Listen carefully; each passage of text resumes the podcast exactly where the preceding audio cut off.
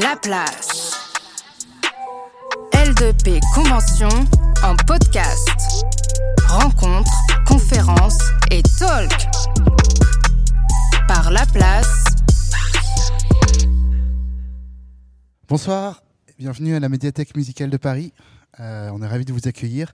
Alors un petit mot sur le lieu où vous êtes. C'est une bibliothèque de, la ville de Paris, entièrement consacrée à la musique. Donc dans la salle où vous êtes passé là-bas, vous pouvez emprunter plein de disques, des partitions, des livres sur euh, la musique, tout, absolument tous les styles. Euh, mais aussi on a un lieu euh, patrimonial, c'est-à-dire qu'on conserve ici euh, derrière à peu près 150 000 vinyles dans tous les styles, de la fin des années 60 jusqu'à la fin des années 90, on va dire. Et c'est un, un fonds qu'on continue d'enrichir régulièrement. Et l'année dernière, en fait, on a fait l'acquisition de ces 150 maxi vinyles de rap français, et même de rap parisien ou région parisienne. Euh, donc on a, chopé ça chez un disquaire qui s'appelle Dishonour, qui est dans le nord de Paris, vers Clignancourt, et euh, qui euh, l'avait racheté d'un distributeur en fait qui s'appelle Temple of DJs, qui était un distributeur à l'époque, voilà, de, de, vinyle, de rap. C'est surtout des disques qui sont entre 1998 et 2005, et en grosse, grosse, grosse majorité, ça reste autour de 2000 et 2001. Et donc voilà, nous, on, a, on était ravis de, faire l'acquisition de ce fonds parce que pour nous, ça correspond exactement à nos missions. C'est un peu garder en mémoire et faire la photographie de scène. C'est-à-dire que nous, ça ne nous intéresse pas forcément d'avoir que du rap français de 95 à 2015, même si on, continue à le faire en conservant des CD. Mais là, c'était vraiment une photographie d'un moment clé. C'était le, le tournant des années 2000 sur une scène d'Île-de-France ou en tout cas région parisienne. Euh, et surtout, c'est que des maxi. Donc ça raconte quelque chose de tous ces groupes dont je ne vais pas tout déflorer, mais dont on va parler euh, euh, aujourd'hui. Et donc on allé voir la place en disant voilà, on a, on a fait l'acquisition de tout ce fonds. Ce serait, ça serait bien qu'on réfléchisse en- ensemble une façon de le, de le valoriser, comme on dit dans nos, dans nos métiers. Et voilà, là, cette convention était l'occasion de poser un premier jalon. Peut-être qu'on va continuer après de, de, de, fouiller, de, défricher, de voir ce que racontent ce- ces 150 vinyles. Euh, parce qu'on est certain que ça raconte quelque chose de cette scène. Et on a eu la chance d'avoir euh, Fab, DJ Fab, qui est venu euh, regarder ce qu'il y avait dedans et se dire, mais oui, il y avait plein de choses à raconter. Et c'est un peu... euh, voilà, le plateau qu'il a réuni ce soir, c'est pour essayer de raconter certains de ses disques. Et je lui laisse la parole pour continuer. On peut faire un petit peu de bruit pour Monsieur Damien. Merci beaucoup, Damien, pour, euh, pour l'accueil euh, quand je suis venu ici. J'étais jamais venu voir euh, la médiathèque, comme quoi il y a beaucoup de disques. Et franchement, c'est un plaisir. Voilà, vite fait, pour toutes les personnes qui ne me connaissent pas, je m'appelle DJ Fab, enfin Fab pour tout le monde. J'ai une émission de radio qui a 20 ans sur Génération, qui s'appelle Underground Explorer, que je fais avec mon pote, s'appelle Fonkside, qui n'est pas là. Et on est sur Génération 88.2 depuis 20 ans. Donc ça dure depuis longtemps. Je suis DJ aussi de la caution. J'étais DJ pour pas mal de gens. Et euh, quand, la place m'a appelé pour me dire qu'effectivement ils avaient reçu un lot de, plein de disques, moi le disque c'est toute ma vie. Quand je vous dis que c'est toute ma vie, c'est que j'en ai beaucoup. Pas autant que là, mais ça reste toute ma vie. Et euh, j'en ai acheté, j'en ai volé. J'ai pas de honte. hein. La drogue, ça se prend et ça se consomme comme ça doit se consommer.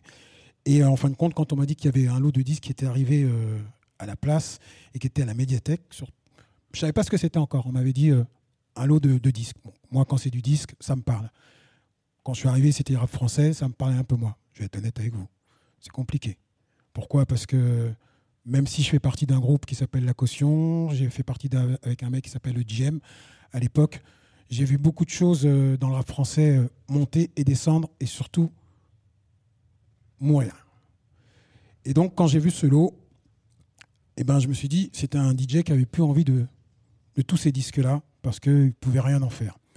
Et en fin de compte, quand j'ai vu Damien et qu'on a, et a discuté euh, énormément un peu euh, sur, sur ce processus, euh, l'idée me plaisait dans co- comme quoi il fallait pas raconter une histoire, mais savoir que le DJ qui, les qui leur avait revendu ou donné, je ne sais plus comment, ces disques racontait une histoire dans tout ça. Et effectivement, avec le temps et dans mon esprit, je me suis dit, c'est vrai que mine de rien, on a beaucoup compté le, le vinyle du, du rap américain, nous en France, et on s'est beaucoup focalisé sur ça.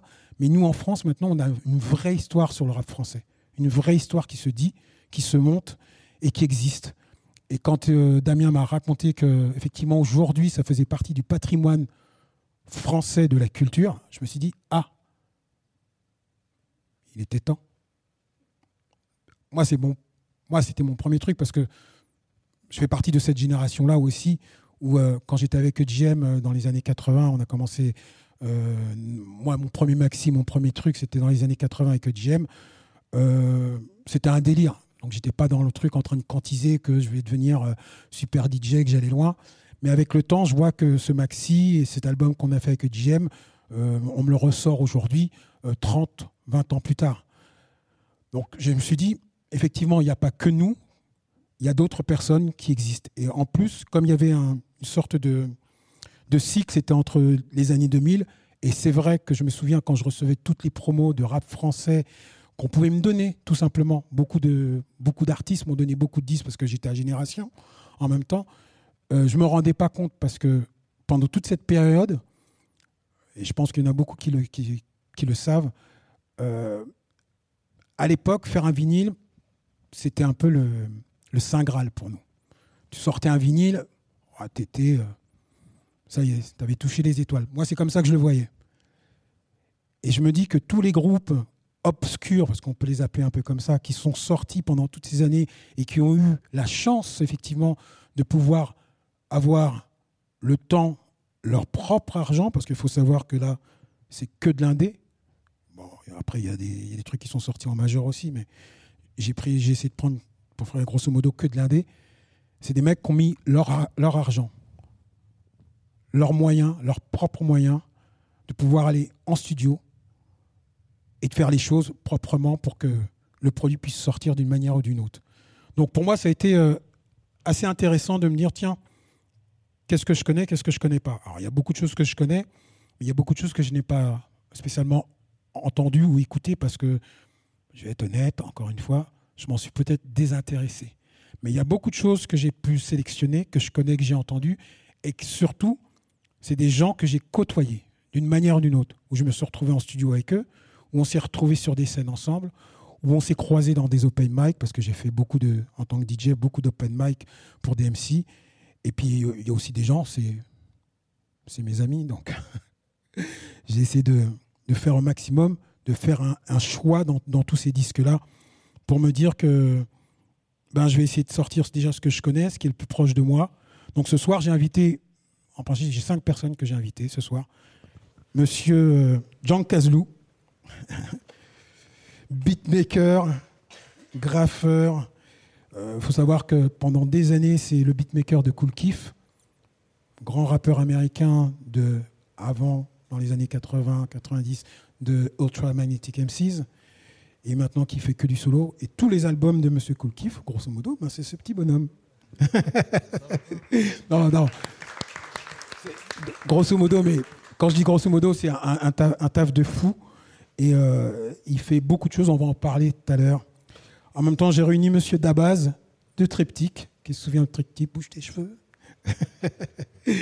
parce que aussi c'est un ami, et parce que je trouvais que Triptyque, euh, pendant un moment, euh, avait un, vent vraiment pour toucher, pour toucher les étoiles. Vous ne l'avez pas touché, pas grave. Hein. Je t'en veux pas. restes mon ami toujours. On les a regardés. Euh, et, c'est important parce que Dabaz aussi euh, est passé par des périodes euh, spéciales par rapport à la musique, entre la montée forte de, de triptyque, plus tout son truc Poison Pearl, et après une descente. Après, on, en parle, on va en parler tranquillement. Et j'ai invité mon pote Jazz, d'Afro Jazz, groupe mythique. tous les, toutes les personnes qui ont connu NTM au démarrage, si vous n'avez pas entendu parler d'Afro Jazz, c'est qu'il y a un souci. Euh, et, ce mec-là en fait partie. Il y en a deux, mais je sais pas où ils sont, les gars. Bon, voilà, on va, en parler après. Donc, euh, voilà. Et puis j'attends Monsieur JL, mon ami. Et puis j'attends. Euh... viens. De Spi, viens. Parce qu'en fin de compte, viens, viens. C'est bien que tu viennes là parce que. viens, mon gars. Dospi Gonzalez. Alors, freestyler, tueur personnel, je dirais, dans tous les open mic que j'ai fait à l'époque. Reste là, assis-toi là. Parce qu'en fin de compte, ta place, elle est là maintenant. Et euh, ce mec-là a un crew qui s'appelle Ursa Major, qui existe toujours. Hein bon. Et euh, je peux vous dire que en tant que j'étais DJ, j'aimais voir ce mec à chaque fois au mic avec toute son équipe parce que c'était euh, c'était le feu. Et euh, merci. Hein. Donc dans ce bac là, il y a aussi, alors si je le retrouve, Ursa Major que j'ai dû sortir. Donc voilà, on va sortir tout à l'heure. Donc simplement voilà pour vous dire que j'ai invité des gens qu'il y a des histoires que je peux pas raconter tout seul et j'ai pas envie de me mentir.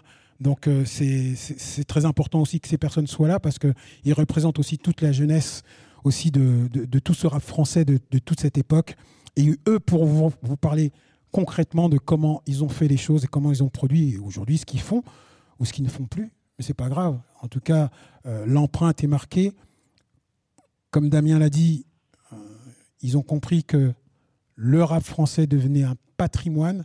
Et ça, c'est important. Le mot est important parce que combien de fois, je pense que tous ces mecs qui sont devant moi, et peut-être vous qui avez des potes qui, font du rap, on a essayé de, de faire comprendre aux médias pour leur faire comprendre que cette musique, elle est hyper importante. Elle est comme le jazz, elle est comme le rock. Elle est rebelle, mais à la fois, elle existe et elle va perdurer. Et c'est ce qui se passe aujourd'hui. Donc, merci Damien pour ce, truc. Et que c'est important. C'est le début de quelque chose. On n'est pas nombreux, mais c'est le début de quelque chose. Comme quoi, euh, ils ont commencé un peu à comprendre dans- les hautes sphères qu'ils ne pouvaient pas passer à travers, euh, à travers les balles avec le rap français. Et ça, c'est important. Donc, on va commencer. Euh, je ne vais pas tirer au, pif, hein, je vais commencer par. Aïe, aïe, aïe. J'avais fait ma petite section. Cet homme, qui est un ami, Monsieur Kondo, avec Narcisse, un maxi euh, à la base. Bon, Kondo n'a pas pu venir aujourd'hui pour différentes raisons, mais c'est un ami très proche. Ça, c'est quand il quitte la Clica et qu'il commence son solo. Donc, il produit ce maxi, lui tout seul, avec Narcisse à la prod et euh, financièrement aussi. Donc, euh, c'est le début de, de Monsieur Kawa Shendeo, qu'on va retrouver un peu plus tard. Pourquoi je, je vous dirai, parce qu'il y a un maxi aussi qui traîne là. Et euh, à cette époque-là, Kondo, il est dans un gros groupe qui s'appelle La Clica, Daddy Lortzi, Roca, et j'en passe, qui ont fait, euh, ah, ils ont fait mal au rap français quand même. Il faut le dire, hein, ils, ont, marqué hein, La Clica. On peut, on peut rien dire. euh. et euh, Kondo quitte La Clica parce qu'il voulait faire ses affaires tout seul et sort ce premier, maxi, avec Narcisse, qui était un ami à lui, très proche, et il le produit par lui-même. Et, et c'est son premier maxi solo. Donc on va écouter un petit titre ou quelques minutes. On écoute ça. Vous allez bien quand même Ouais, c'est bon. Alors ce qui est bien, c'est euh, le côté où on reprend, où on remet le bras. J'avais perdu ce, ce mécanisme de fou qui aujourd'hui, il faut, bah, faut le dire, hein, en tant que DJ, tu as un ordinateur, tu appuies, ça marche. hein. Monsieur Kawashendeo. Lève le mic. Uh-huh. Ouais, Kawash NDO, ya. J'arrive flow, mec. N-A-R, C-I-S-S-E. Uh-huh. Ouais, ouais. Je suis ça. Ouais, ouais, ouais, ouais, ouais, ouais. Kawash. Narcisse. Lève le mic. Pour les MCs. Kawash. Narcisse. Lève le mic pour les MC. Parce que j'ai trop de style, branché sous secteur, j'appuie tous les lecteurs, bandits détecteurs, la piste est mon vecteur, passons le recteur du son pour les breakers, voici un expert, choc dans les hautes sphères, panique dans les mêmes rivières, dans leur sueur trop de mes sœurs, on nage de meurt, overdose de rêves dévore, le style est fort. Trop, mat les pros, déjà je profile le show, KO, H le flash pour tous les extraordinaires hommes qui roulent comme des Vectra, contrôle les dancehall jusqu'au pôle, quand vient la juge, qu'il frôle, ouais. Mon toucher devient sans équivoque, les cloques provoquent et battent jusqu'au choc. J'ai le savoir-faire, bouger les frères noirs ou clairs, j'amène les sectaires. Ma fièvre épaisse et danse comme un brouillard quand s'immisce mon nectar. KOH, Narcisse, lève le mic pour les MC. KOH, Narcisse, lève le mic pour les MC.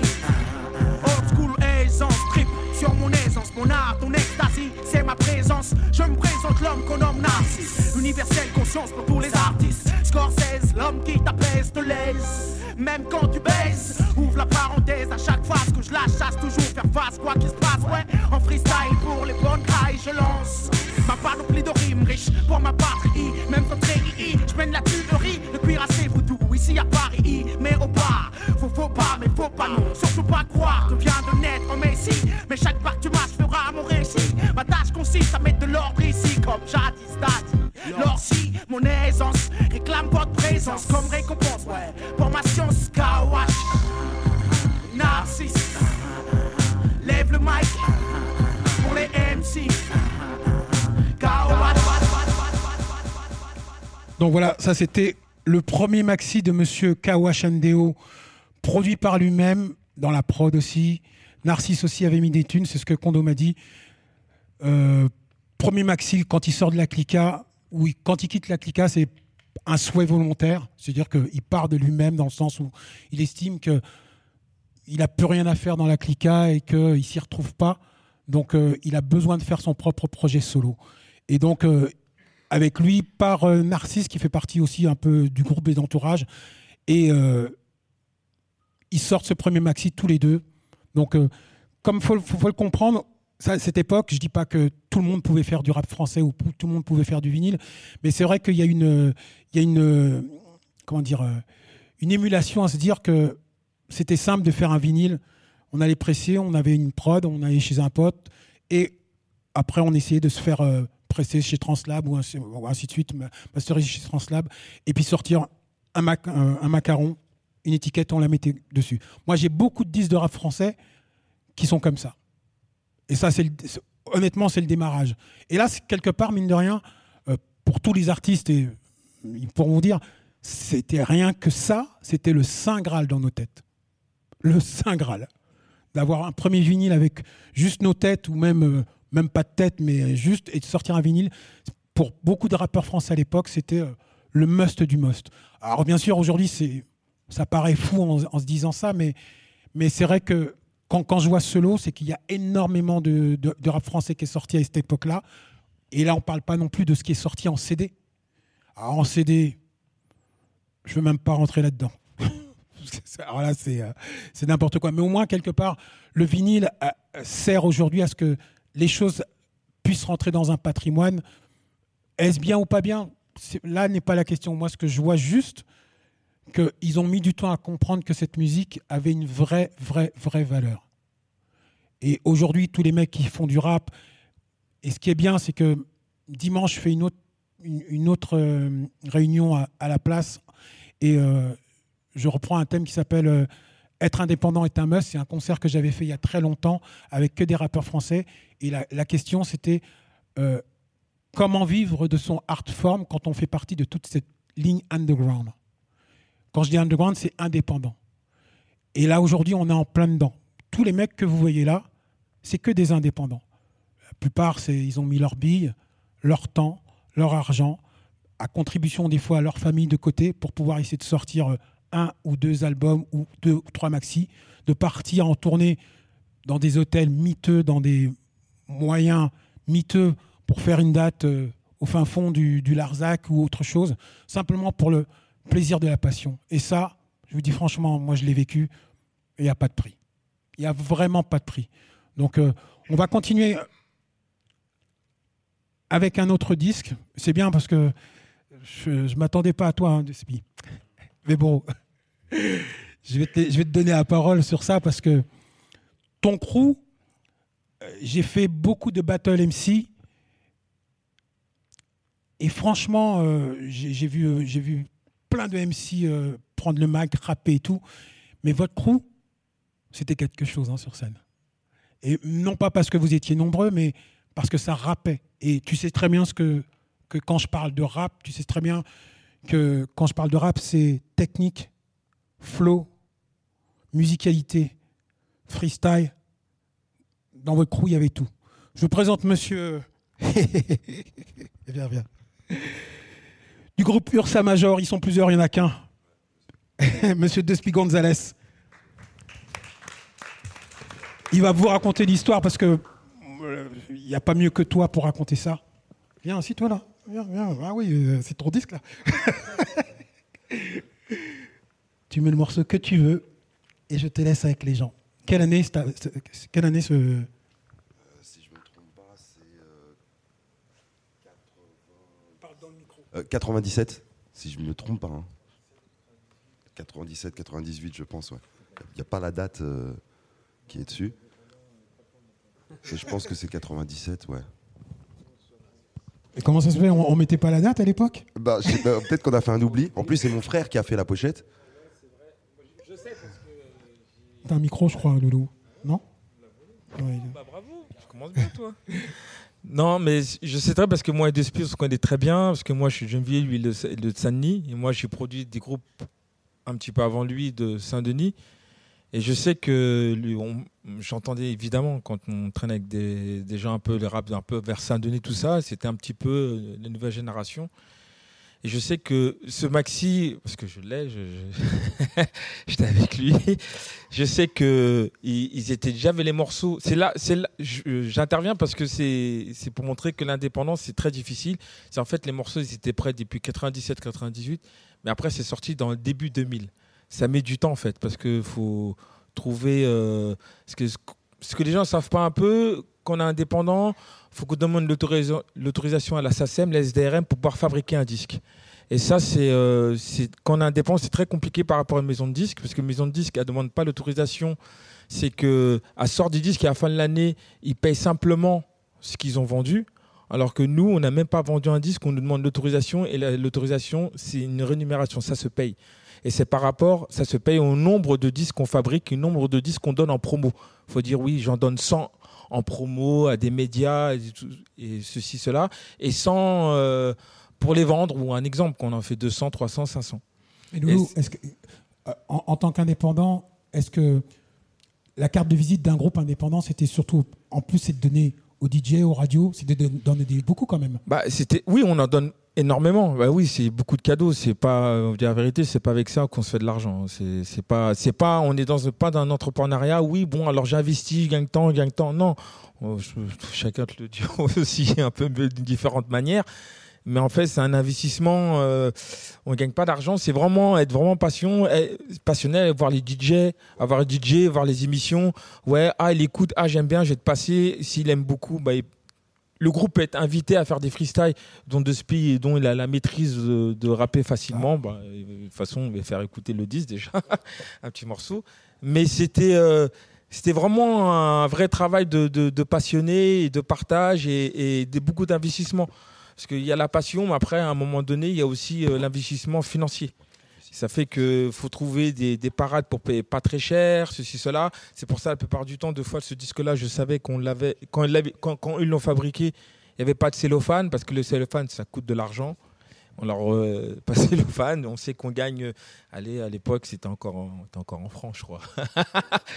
Encore en francs. Alors, je sais pas, je sais même pas comment dire les prix en francs. Je me rappelle même plus des francs. C'était, c'est extraordinaire. Mais je vais laisser euh, De Spi raconter euh, la suite. Ouais, bon, là, on va, on va, on va écouter un morceau bah, du vinyle, c'est euh, Prophétie. Voilà, c'est un morceau que j'ai fait avec mon collectif Ursa Major. On est 8, donc 8 artistes originaires de Saint-Denis et euh, anciennement la Pléiade. Donc euh, à cette époque-là, on faisait vraiment beaucoup de mixtapes. Donc on a fait toutes les mixtapes possibles de l'époque. Voilà, toutes les mixtapes cassettes. Voilà, comme euh, je sais pas, comme Dan, comme les, mixtapes de Dan, comme euh, euh, DJ Pepe, DJ Prewan. donc toutes ces mixtapes, on les a brûlées. C'était dingue. hein. C'était Dax qui ramenait.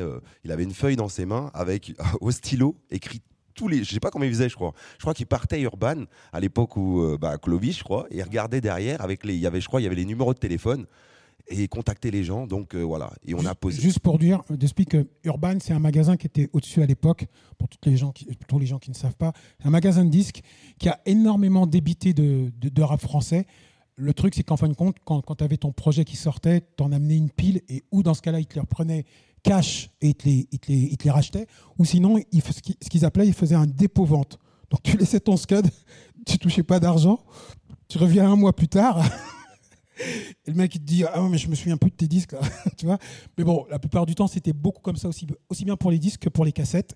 Et on déposait, on attendait de, de voir ce qui allait euh, en découler un peu, un, peu, un peu plus tard. Et de Spi, par contre, dans ton groupe, vous étiez combien? On était 8. C'est dur, là, SSM. Hein Et euh, ouais, voilà, c'était une sacrée époque, hein, donc beaucoup de mixtapes. Et les clashs sont venus un petit peu après. Et je crois que j'ai toujours cette petite anecdote. Les premiers clashs, je crois que c'était sur scène, c'était en 96, 97. Ouais, ouais. Et c'était euh, avec Solo d'Assassin qui animait. C'était au Café La Pêche à Montreuil. C'était Ouais. l'assaut, la contrebande. Et justement, j'étais tombé sur un clasher qui est dans la salle, c'est Cherio. Ouais, À cette là époque. Alors attention, monsieur Chério, dis bonjour. Voilà, Chério, gros clasher. Bien sûr, je l'ai clashé, j'ai gagné, bien sûr. Donc, euh,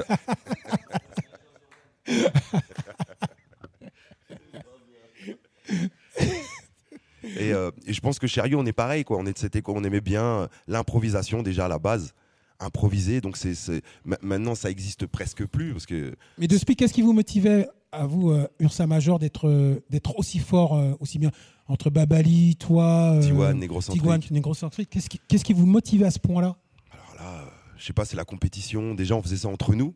C'était, je sais pas, on était au pied du bâtiment, on se vannait, c'était presque des vannes, hein, tu vois, à l'époque. Euh, on jouait ensemble comme ça, avec des mots, jeux de mots. Et voilà, c'est devenu vraiment. euh, euh, tu sais, à force de faire ça, à force de le faire tous les jours, tous les jours, c'est devenu. euh, pff, ça sort tout seul après, tu vois. Et après sont venus les clashs, comme je disais. C'est vraiment un truc, un kiff. Ouais. Fais ça pour le plaisir, quoi. Appuie sur Start, tu verras. On va faire écouter euh, alors, un morceau qui s'appelle Prophétie de Ursa Major. Il y a eu un album de ça Il y a eu un album? Euh, oui. L'album, il arrive après. Oh, il est arrivé quelques années après, hein, quand même. hein. ça... ça a mis du temps à prendre forme. Et là, c'est le morceau Prophétie. Avec euh, Ex Mortis à la prod.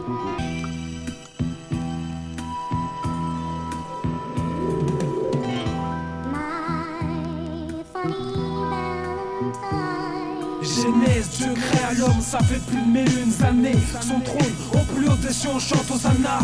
Le péché, oser faire du mal aux aînés. Le sablier du temps s'épuise, quelle destinée accompagne? Guerre des peuples, ségrégation, ethnique, division. Le monde, c'est protestants, musulmans. L'adoration extrême orientale, juif, catholique. La reliure de chaque relique. Génération fin du monde où l'homme se dit croyant mais non pratiquant. Immonde voyant le très haut comme sauveur de l'âme des trafiquants. Vision pratiquant, la foi des ancêtres fut pas naître comme les prêtres du Vatican. Luxure au corps pour projet de devenir un gars friqué Blessure au cœur, aucun n'y croit qu'à fréquent Tous portent la croix jusqu'où sonne le glas, personne n'est plus sûr encore. Époque opaque, vu la pénurie de miracles, certains mis une croix sur les croyances, s'engagent, un peu de prière, plein de poudrière, qui règne d'intolérance. Les religions prêchent la paix, pourtant on saigne d'incohérence, des trompes de bourdons, slalom, entre amen, salam et shalom, à croire que la folie d'une solide carapace d'homme, l'arrêt d'une fumeur de l'orgueil, ce morbide rapace d'âme. Allah, Yahvé, Jéhovah, Dieu vit dans les cœurs, unique seul son change, toutes les prières lui sont des louanges. Trop l'oubli saigne, au pire s'imprègne de mensonges, saint. Allah, Yahvé, Jéhovah, Dieu vit dans les cœurs, unique son nom change, toutes les prières lui sont des louanges. Trop l'oubli saigne, au pire s'imprègne de mensonges, commencement, émis les hommes sur terre paradisiaque, comme remerciement, l'enfer, un enfer, un cimetière démoniaque, nos merci. Synopsie, vers mon ciment, sa suprématie. Sur le trône assis, assez lassé de constater l'inertie. Des esprits divertis, imprécis Pensée absente quand la vie s'apprécie. Et pris au mépris, indécis. Ça prie quand cette chaîne On a fait s'obscurcit des cimetières, nos seuls terrains d'entente, nourris de divergences, passion brûlante, la religion, ou même la vengeance son rôle à jouer. Fanatique, réseau d'extrémistes religieux, massacre autrement appelé guerre sainte, blasphème qui glace les eaux, héritage braise et peuple lésé, c'est l'empreinte des démons couchés les aimants, nullement fruit du hasard, descendants d'Adam, on est tous du même bateau, un hommage à Noé. Adoration magnifique, lui le peuple se prosterne. Église ou mosquée de Moscou à partout. Spirituelle, élévation destinée suprême. Les tentations du mal sont maudites. On médite contre le mal venu Les saints descendent, l'homme et la flamme incandescente Appel à la fraternité par l'éternel. Être puni surnaturel. Conception. Ah et là, y'avait Jéhovah, Dieu vit dans les cœurs, unique son nom change, toutes les prières lui sont des louanges. Trop l'oubli saigne, au pire s'imprègne de mensonges, puis comportement d'homme saint. Ah là, y'avait Jéhovah, Dieu vit dans les cœurs, unique son nom change, toutes les prières lui sont des louanges. Trop l'oubli saigne, au pire s'imprègne de mensonges, puis comportement d'homme saint. La poussière retourne à la poussière. Fragile d'argile, soit-elle squelette, squelette, squelette.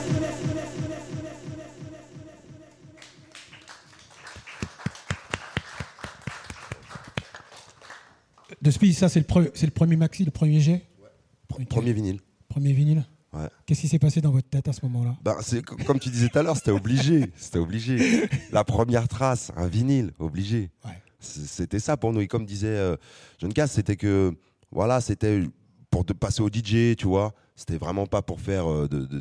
Justement, c'est, je disais ça tout à l'heure, c'est comme un collector, tu vois. C'est collector, ça. Les gars, ils m'appellent, ils me disent, euh, de j'ai encore le vinyle, tu vois, il est posé, tu vois, à la baraque, tout ça. Et c'est pour les DJ aussi, tu vois. C'est ça qui est bien. Et pourquoi vous avez mis autant de temps pour sortir un album derrière? Bah, il faut euh, les finances. hein. À l'époque, ça coûtait quand même un peu de sous. hein. Ouais. Ça, ça coûtait un peu de sous hein, pour sortir des scuds. hein. Et à ce moment-là, euh, tu travaillais pas avec Jean Caslou Non? T'avais pas envie euh, Non, pas.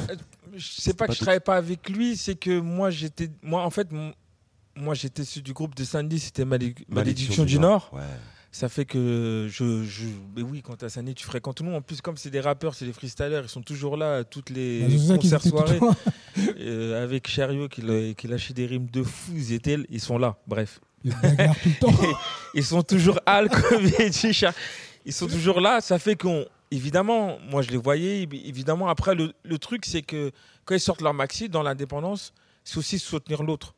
À un moment donné, oui, tu te soutiens toi, mais en même temps, quelqu'un quelqu'un sort un disque, aimes bien ce qu'il fait, puis tu vois la démarche, elle est, très importante. Et bah, tu le soutiens, euh, vas-y, il y a une place, tu peux rapper, y a, tu vois, il y a, voilà, il y a une place pour toi, une petite première partie, ou ainsi de suite. Ah, j'ai un plan, je connais un DJ, ainsi de suite. C'est comme ça qu'on, dans l'indépendance euh, entre nous, qu'on arrive à avancer, parce qu'on peut avancer euh, dans notre petite équipe, mais c'est bien que certaines équipes arrivent à se connecter. Bon, évidemment, des fois, il y a des petits clashs, hein, une petite mise à jour euh, verbale. Ouais. Mais ça permet aussi d'avancer de chacun. Tiens, il y a un plan pour toi, tiens, il y a ça pour toi, pourquoi pas Voilà, pour, pour ceux qui veulent offrir et donner. Mais je pense qu'on dans l'indépendance, c'est aussi euh, le partage vers les autres aussi. Tu vois, vers les autres qui sont aussi indépendants, parce qu'on sait comment c'est, c'est pas évident, c'est difficile, euh, parce que voilà, l'autre côté, il y a la grosse machine, les maisons de disques qui nous envahissent de plein de trucs euh, Après, n'aime pas trop. choix. hein. Non, c'est un choix, mais c'est un c'est choix, non, mais après c'est c'est respectable ce choix-là. C'est pas euh, l'un peut aller en maison de disque et ça se passe très bien. Il y a des bons disques qui sont sur une maison de disque, d'autres dans l'indépendant. Il y a des bons, des mauvais partout. Il n'y a pas plus que l'autre. Mais dans l'indépendance, euh, voilà, euh, on- certains. On essaie de for- former une, une forme de solidarité. Voilà, c'était un peu plus facile parce que c'est le 9-3, c'est Saint-Denis. euh, et puis voilà, ils étaient en activité. Tu vas pas empêcher des gens euh, à avancer. Ils ont envie de, ils ont envie de s'exprimer. euh, ils étaient en feu. tu as bien vu. Quand ils Ouais. sont sur scène, laisse tomber. Et, et justement, à cette époque, nous, ça nous engrainait aussi à, à vendre nos scuds, comme on a fait dans la rue, le métro, les wagons. Ouais, ça, c'est à, les vrai. vendre, à les vendre nous-mêmes, tu vois. Voilà, parce que la, la plupart du temps où moi je vous voyais, de Spi euh, avec, euh, je, sais plus qui, Dino, avec Dino, Dino, Dino, vous étiez sur la ligne 13, Ouais. et c'est- ça, c'était splendide, parce que Ouais. vous étiez que sur la ligne 13, Ouais, quelle adresse de l'eau en large, à Hein. dans les, dans les, dans les wagons Ouais, où il n'y avait pas encore de Covid. Mais c'était incroyable. ouais c'était Non, mais c'était c'était dingue. magique, là, franchement. ouais. C'est nous, on s'est dit, vas-y, ben, why not? Viens, on essaie de vendre nos disques. euh, Et est-ce que ça a marché? Oui, oui, on a vendu plus de, plus de 15 000 CD comme ça hein, en 4 ans, à 10 euros le CD, dans les wagons de la ligne 13, donc Saint-Denis, Basilique, Châtillon. donc on changeait pas de wagon comme font euh, souvent les gens qui, euh, qui demandent du genre. Ça veut dire que nous, on faisait pas la mendicité. On disait c'est 10 euros. Le, petit speech, c'est bon, voilà, bonsoir, on- bonjour, on est des petits producteurs indépendants. Ça veut dire que nous, on n'a pas l'appui d'une major ni d'une maison de disques. On s'est autoproduit. Le projet, il est là, on le vend 10 euros. 10 paf, 10 hertz, 1400 dinars, 3000 bahts, 400 yens. Et voilà, les gens, ils se mettent un peu à, à rigoler, tout ça. Et après, on joue les morceaux. Et voilà, on fait euh, en continu dans le même wagon. Donc les gens, ils se lèvent, ils donnent 10 euros, 10 paf. Et on en a vendu comme ça pendant, pendant 4, ans. Une question qui me tarabusque un petit peu. Il y a une autorisation de la RATP à, cette époque-là? Non, même pas. Mais tu sais qu'on les a appelés, normalement tu les appelles. Ouais, bah, je sais. Et on a dit on faisait du rap, ils ont dit ah non, non, non, euh, c'est pas possible, le rap, ça. Alors que franchement, c'était festival, tout le monde applaudit, tout le monde est content, tu vois, sourire, bon message, tu vois. Donc, euh, bête d'ambiance. Et après, on a fait, euh, il y a des, des médias qui sont venus nous voir. On a fait le Parisien. Donc, le Parisien est venu nous filmer. On a fait un article. Euh, France 3 aussi, ils sont, sont venus nous voir.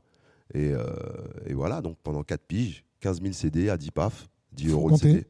Ouais.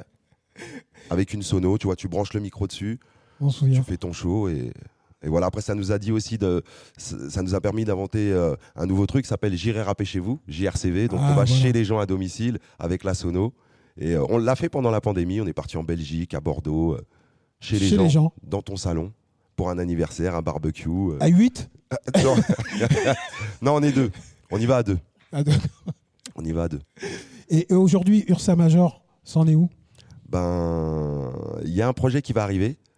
Bon, pas pour le moment. Ça veut dire que là, on prépare les solos encore de, de- de- de chacun. Je prépare un nouveau solo qui va arriver euh, cette année, si Dieu veut. Dino prépare le sien. Négrocentrique arrive aussi, Diwan. Donc chacun va balancer son, son petit projet solo encore. Et après, on va sortir un, un projet en commun. Ça a mis du temps hein, quand même. hein. Oui, oui. Tu sais, après, on- quand on, quand on parle de l'indépendance, on fait plein de choses, tu vois, on survit, mais bon, je fais des ateliers d'écriture. Bon, j'irai rapper chez vous. J'organise aussi euh, des événements qui s'appellent Asway Party, c'est à Saint-Denis, à la ligne 13. Donc, on fait ve- venir des artistes d'horizons, d'univers différents, des, on fait des open mic. Et euh, voilà, les ateliers d'écriture avec les jeunes. J'en fais aussi en prison avec les détenus. Et, euh, et voilà, on tourne autour de ça. hein. Vous avez beaucoup tourné aussi en prison, ça je sais. hein. Ouais. Ouais. Ah, c'est vrai. Ouais, avec Kaz, en plus. La fabrique du macadam. Asway. Un petit peu de bruit pour monsieur Despi Gonzalez de Ursa Major.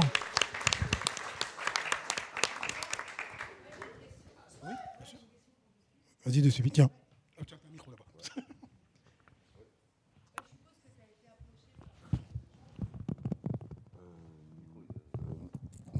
Non, non, du tout, hein. Du tout. Jamais.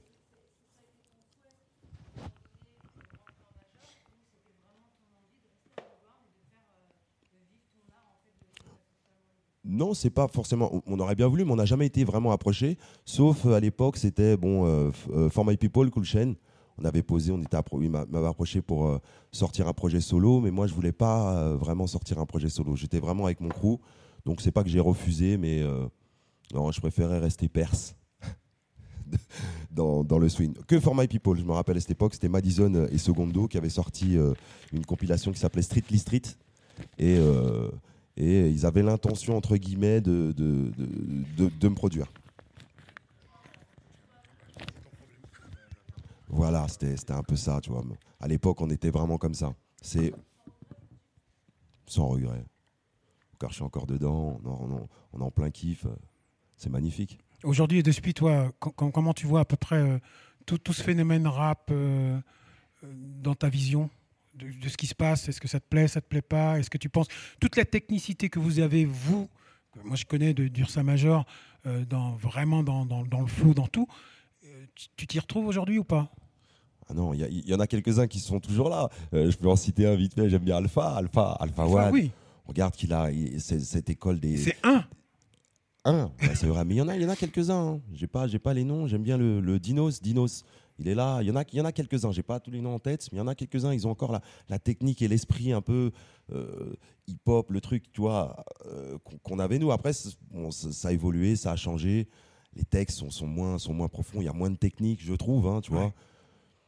C'est pas, c'est pas, c'est pas pareil. Mais on peut kicker sur, euh, de la- de- par exemple, de la drill, tout en gardant son, son, son style. On parlait de ça avec. Jaiz en plus la dernière fois, tu vois. Ouais. C'est, de kicker. Faut pas que, on, on peut pas faire les nœuds jeux, mais on va venir avec euh, notre truc, euh, tu vois. Qu'on, Ouais, ouais, si, si.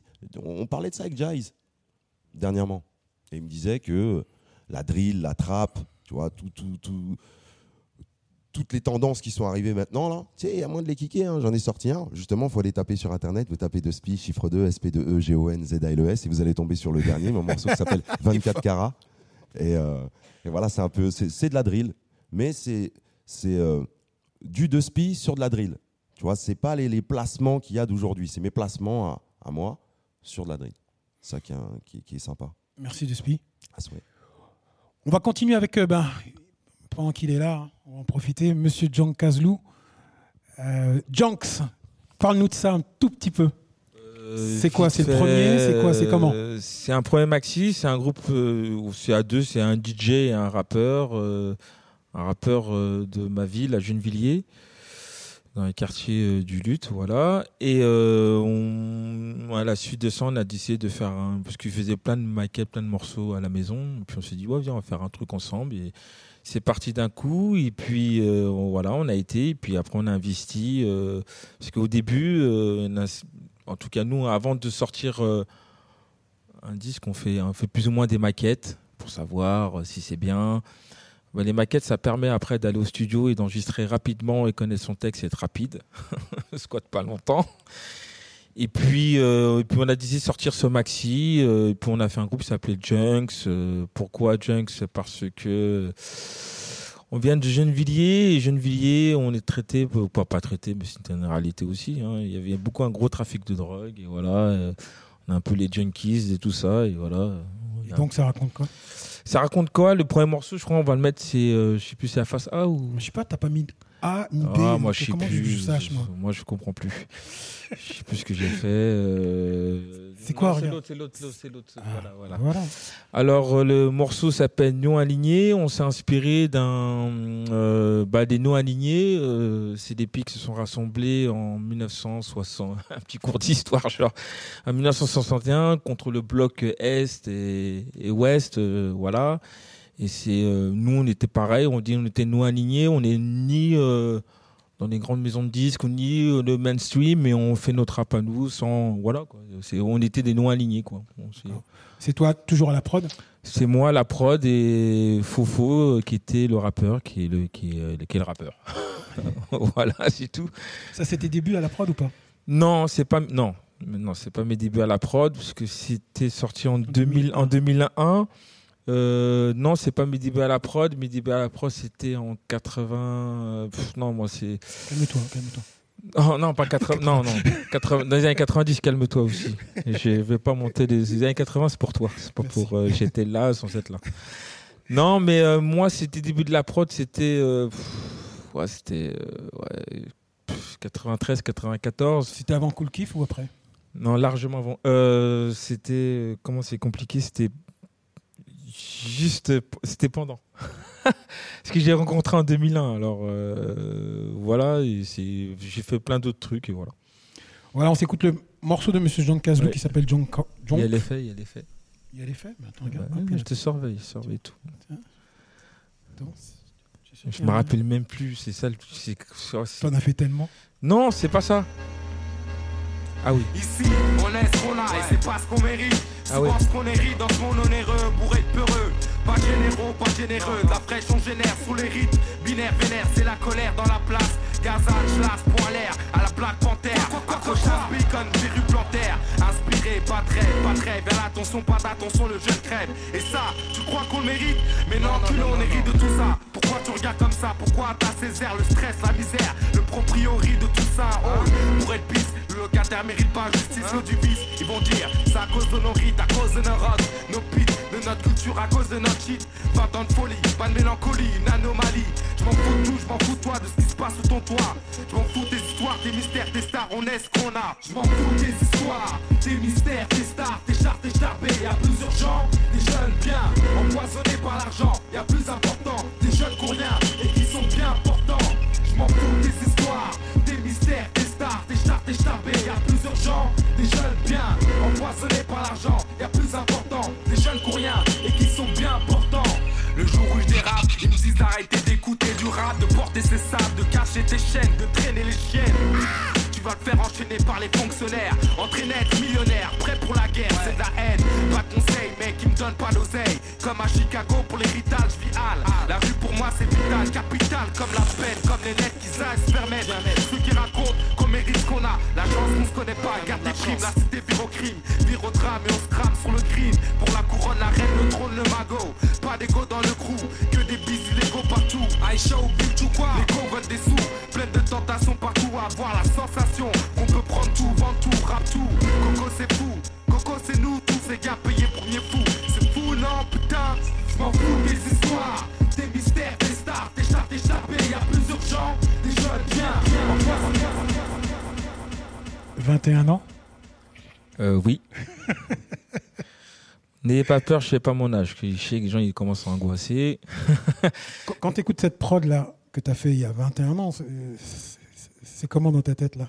Ah, c'est vieux parce que je me rappelle quand je l'ai faite, euh, c'était sur euh, la SP 1200. C'est une, une drum machine que beaucoup de producteurs l'utilisent.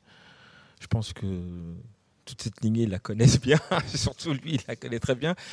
C'est une SP12 parce que euh, c'est une machine qui dégage un, certain grain de son, un son euh, à 12 bits. C'est un son analogique euh, qui est très, on a des fréquences très très bas qu'on peut pitcher, le pied, euh, le charlet, ça fait que le, breakbeat est très présent. Même les bruits, les sons, c'est vraiment SP 1200, sachant que quand on a cette machine-là, on est limité à 5 secondes. Il faut être très inventif, il faut... voilà, il y, a le, il y a le pitch pour sampler, on sample à deux fois à 45 tours, euh, mais maximum de la platine MK2 pour avoir le sample. Après, on ralentit.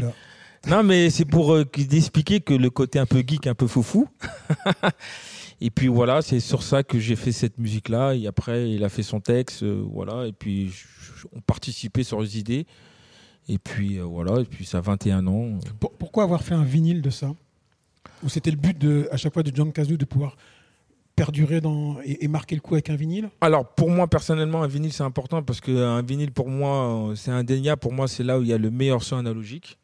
C'est pas le CD. euh, le CD on perd des fréquences médium ou, le MP3 aujourd'hui c'est beaucoup compressé, c'est autre chose. Mais pourquoi pas hein. Mais pour moi c'est meilleur son. C'est-à-dire ce qu'on a fait en studio, le, le meilleur son qu'on peut écouter c'est en vinyle. Voilà. Ou sinon c'est en piste euh, wave. euh, c'est-à-dire dans un format assez gros, voilà. Mais pour moi, voilà, faire un vinyle c'est important. Et puis euh, moi personnellement j'aime le vinyle, j'en collectionne et puis c'est important dans le rap de sortir un vinyle, c'est une marque de fabrique c'est un moyen aussi. c'était une marque de fabrique. hein. C'est une marque de fabrique et c'est aussi un moyen de communication parce qu'il n'y avait pas, euh, bah, y avait pas YouTube, euh, il n'y avait pas Internet, c'était pas le bordel comme aujourd'hui, mais euh, il y avait une démarche de se déplacer, aller voir les magasins, ainsi de suite, des ventes ou les DJ comme on a dit tout à l'heure. Ce qui est marrant parce qu'on est ici à, à Châtelet, c'est un peu le carrefour de tout un peu les magasins. Il y avait Urban Music au-dessus. En dessous, il y avait la Fnac. euh, c'est une des seules, après d'autres, ils ont suivi, qui prenaient des disques des indépendants en, en dépôt-vente. C'est-à-dire, il y avait, je ne sais plus comment il s'appelle, Marc, ou je ne sais plus, je ne me rappelle plus son prénom, je ne me rappelle plus son. Il prenait tous les indépendants, peu importe où de venez, ouais, vas-y, je prends ton disque, je t'en prends 5, je te mets en dépôt-vente. Si, si, il nous arrangeait parce que la plupart du temps, on pouvait pas faire de facture. Il dit, ouais, passe par une association pour euh, si ça se vend, et ainsi de suite. Après, euh, par moment, qu'on arrive un peu au niveau au-dessus, c'est-à-dire quand on a vendu nos disques, et bah il y a des pas de maisons de disques mais plutôt des distributeurs qui étaient intéressés parce qu'il y avait un pour que ça soit distribué dans d'autres Fnac que ce soit à Marseille ou dans d'autres villes où soit on se déplaçait nous-mêmes et puis ça nous permettait aussi euh, mis à part DJ d'avoir des concerts avoir des dates et euh, c'était intéressant il y a un cheminement et en même temps ce qui est intéressant d'être comme ça on rencontre plein de gens qui font autre chose d'autres rappeurs d'autres façons de faire la musique différemment et puis ça, ça, ça, ça nous cultive, ça nous aide à plein de choses, voir ce qui se passe, quoi, pas voir que notre nombril. Voilà. Si vous avez des questions aussi, hein, vous pouvez euh, participer au truc. hein. Mais, euh, mais Loulou, Oui. sur- moi je l'appelle Loulou. Hein. C'est pas grave, C'est pas grave, c'est tout va bien. Euh, à, ce moment-là, là, tu décides de faire un album avec lui ou pas? Oui, on a fait un album qui est sorti euh, un an après, qui s'appelle, euh, pareil, c'est le titre The Junk, il s'appelle euh, Le Poison.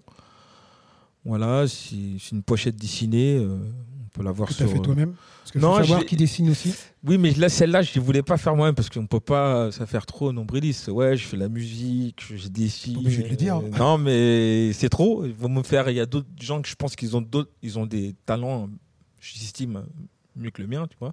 Et c'est une manière aussi de partager avec d'autres gens qui ont un- t'as une idée, ils font un truc que toi tu pensais pas et que ça peut être intéressant et voilà. De trucs comme ça. Qu'est-ce que je peux dire de plus? C'est toi qui sais. Hein. Hein.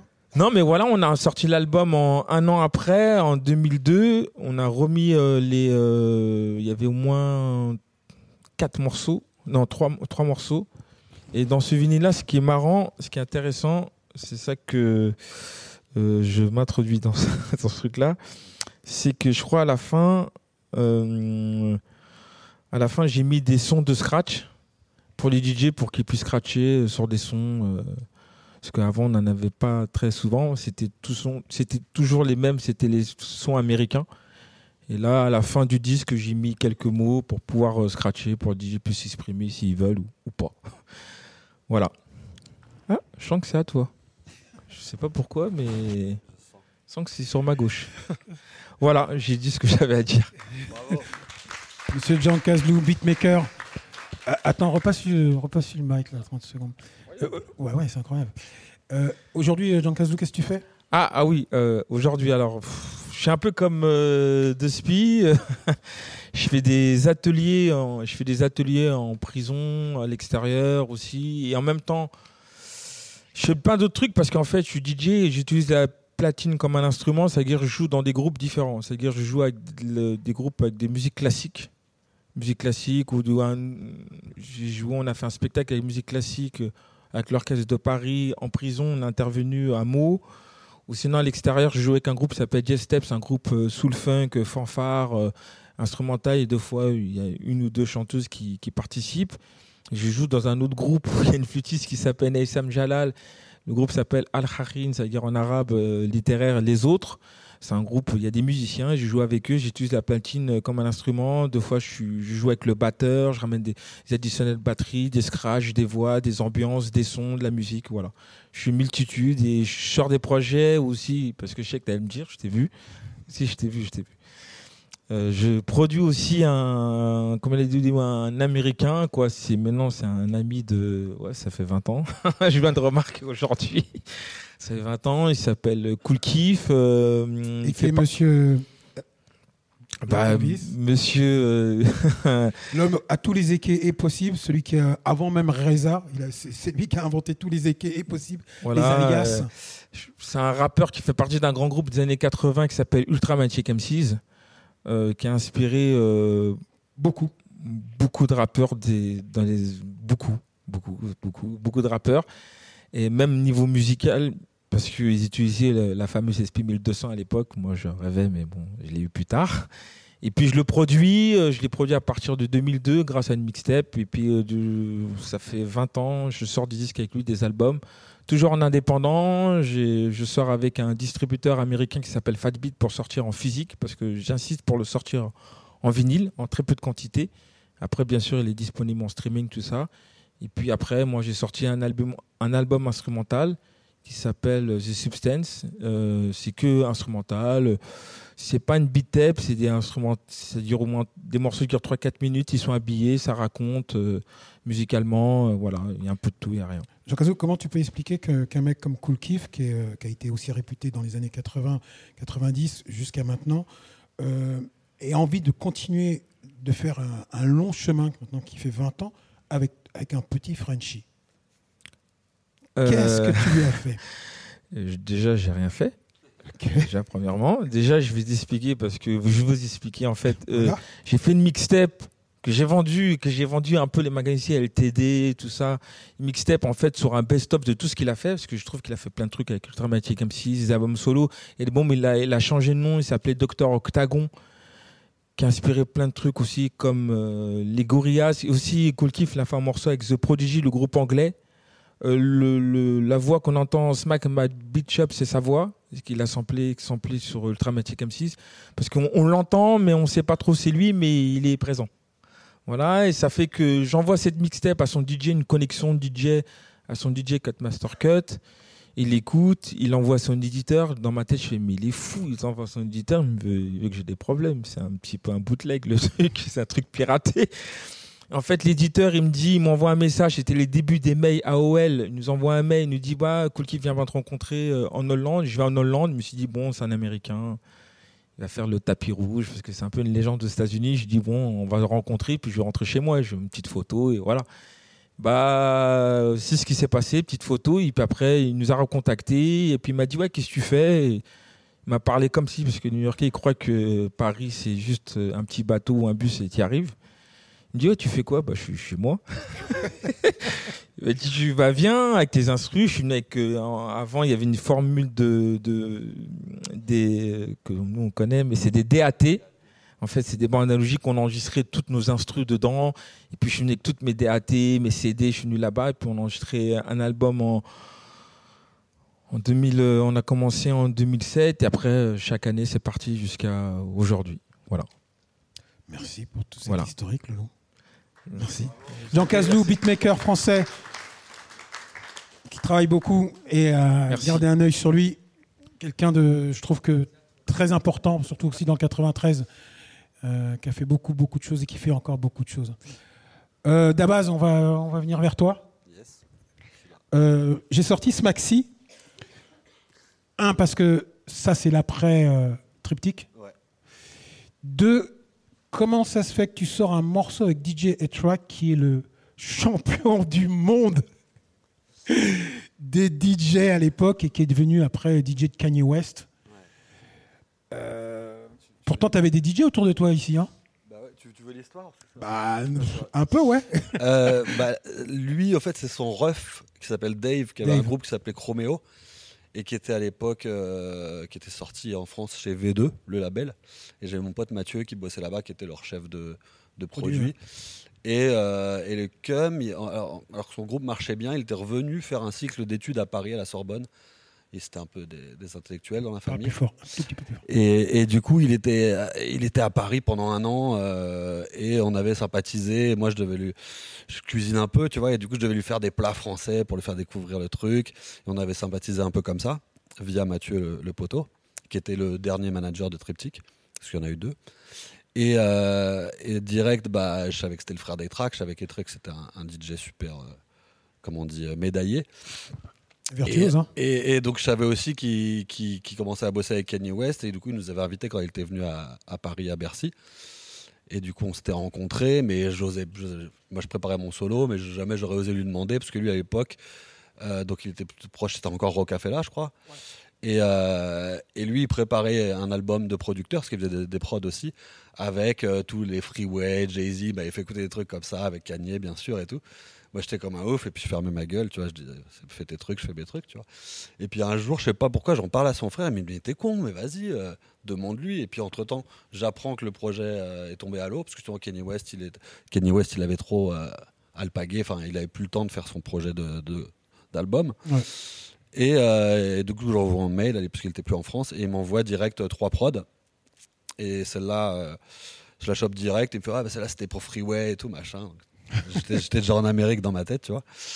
Et du coup, je l'ai. euh, et ça a été une expérience euh, franco-américaine. La deuxième, après Blasé Blasé, qui était.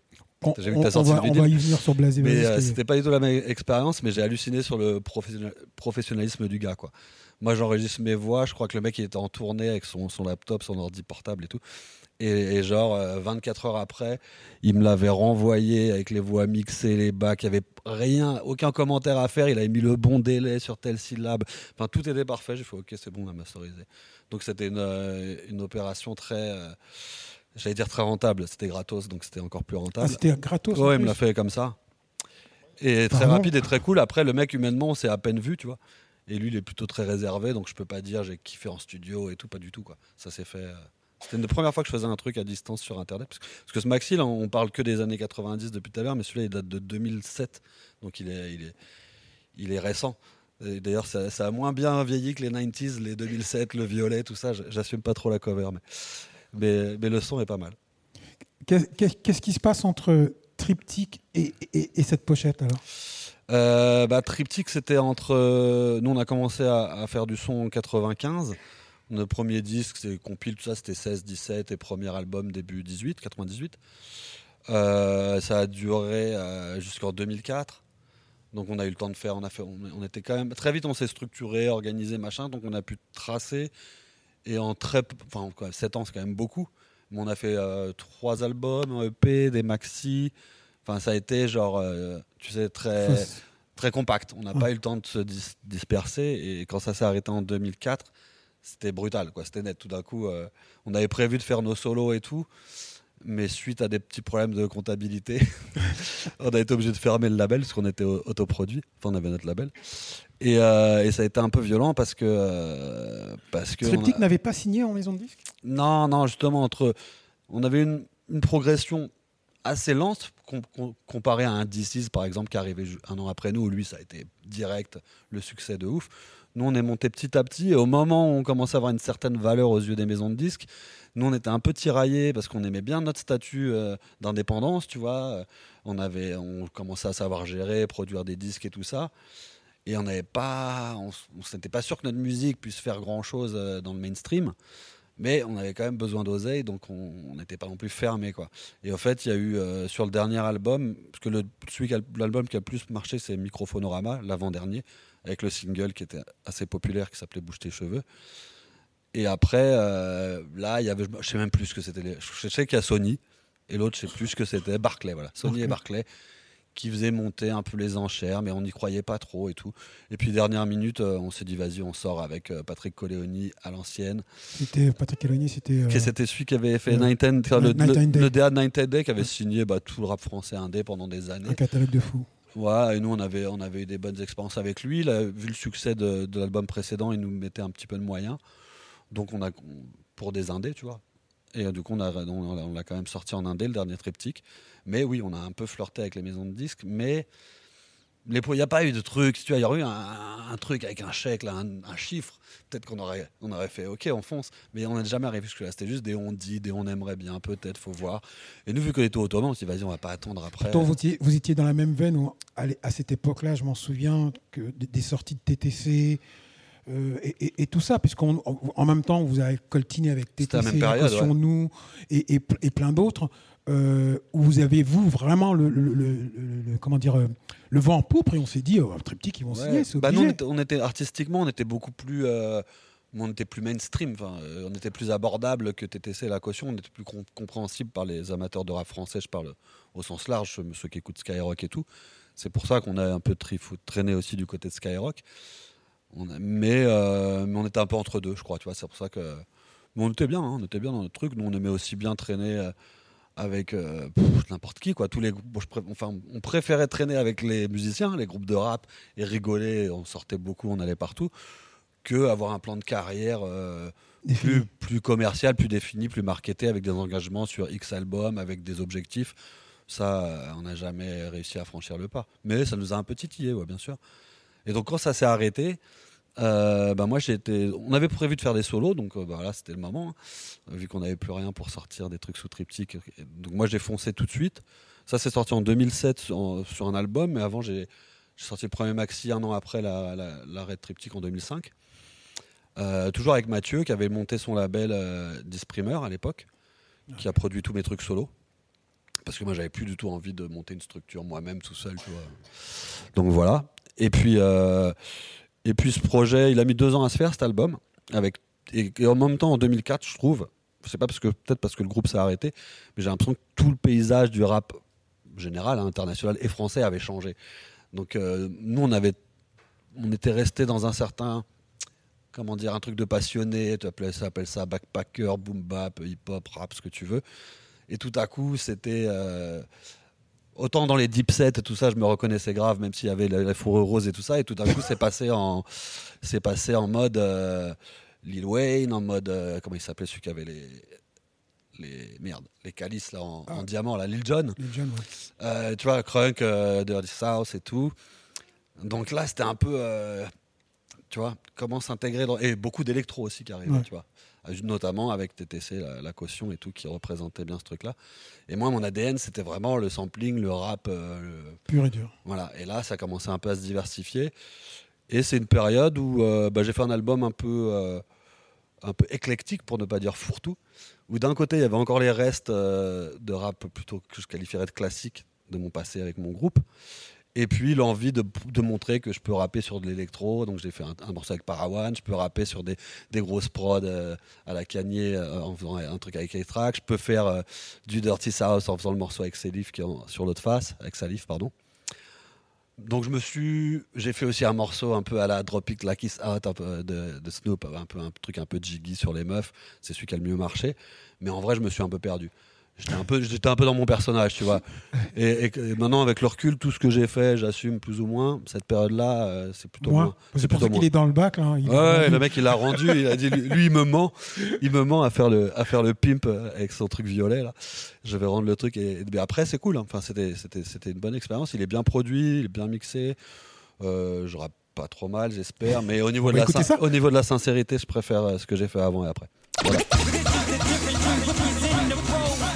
the pro, the, the pro. This is the difference between rookies and the pro, the pro, the pro, pro, the pro, the pro, pro.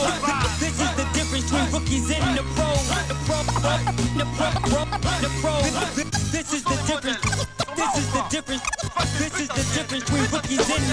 Regardez-les bien, regardez-moi ces gros hommes.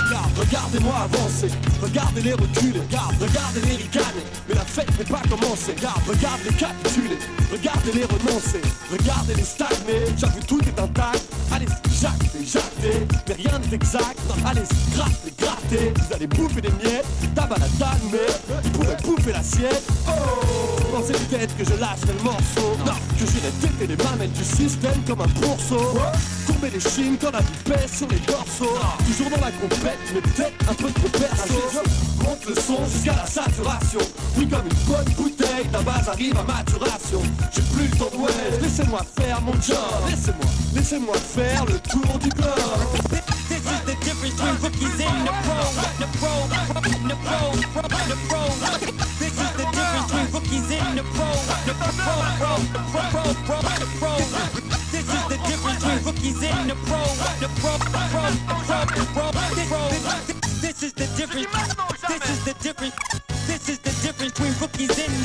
Gonflé à bloc, sans anabolisant, ni stéroïdes À trop baisser leur froc, ils ont chuté dans l'abîme Les gagnants durent parano, les perdants cherchent l'héroïne. Il n'y a que la mort qui stoppe l'hémorroïde Bon la barre, les autres dérapent, dérapent Maintiens le cap quand les moussaillons craquent, craquent Montez la barre, laissez des spats pour la barbaque Je vais exploser les charts, ta basse casse la baraque. Je veux encaisser des euros, t'as qu'à rajouter des zéros. Si t'as mal quelque part, t'as qu'à envoyer tes péros Insaisissable comme un super héros T'as jamais vu une bête de scène, demande à Géro Un sale carnage, pire que la tauromachie Qui prétend suivre dans mes acrobaties? Style, haute voltige comme un Yamakasi Je suis venu pour le prestige et je me barre en Maserati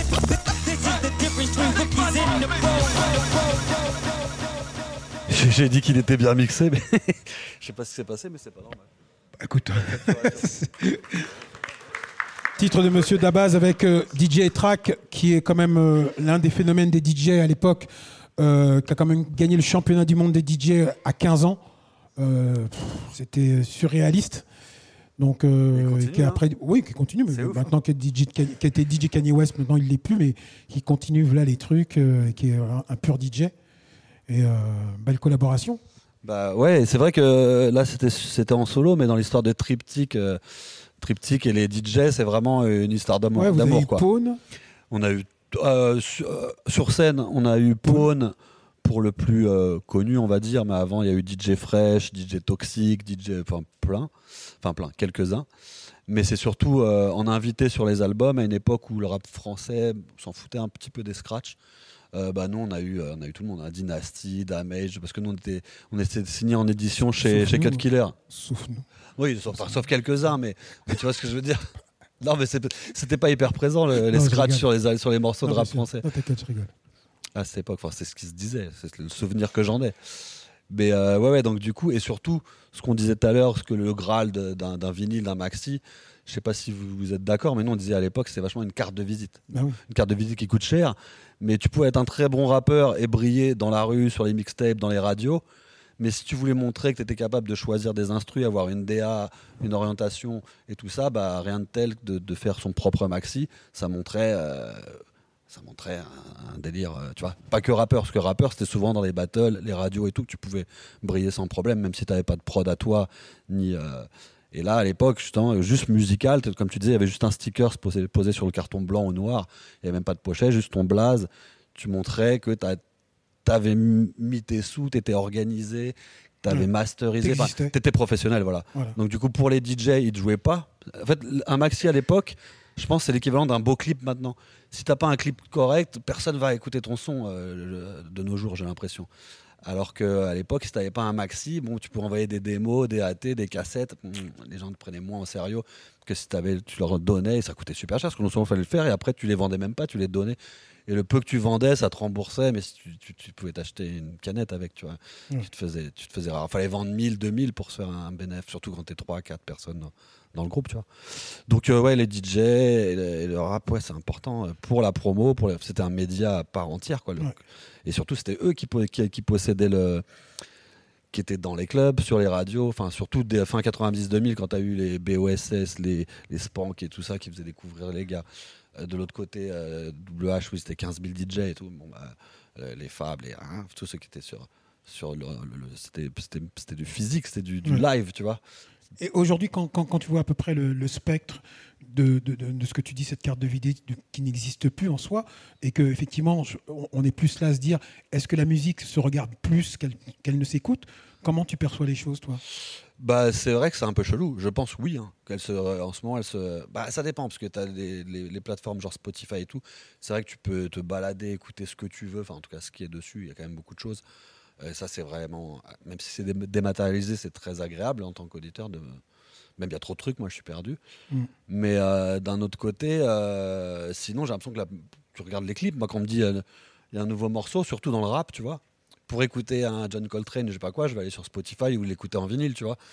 Mais euh, sinon, j'ai l'impression que tout se découvre avec les clips. Enfin, en tout cas, moi, je, quand je, prévois de sortir des morceaux, je me dis si j'ai pas, à défaut d'un vrai clip, au moins un truc vidéo qui bouge, tu vois, avec un truc, tu vois.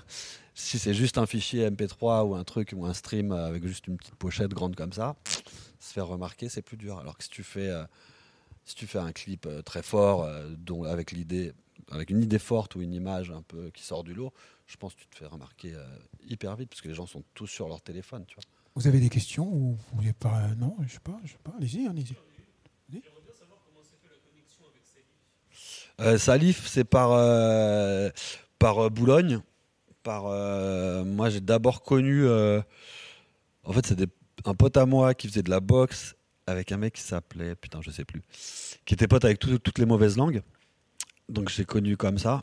Après, euh, on a connu les sages poètes. euh, qui avaient- c'est parce qu'ils nous ont invités à l'émission euh, On inonde les ondes sur Génération.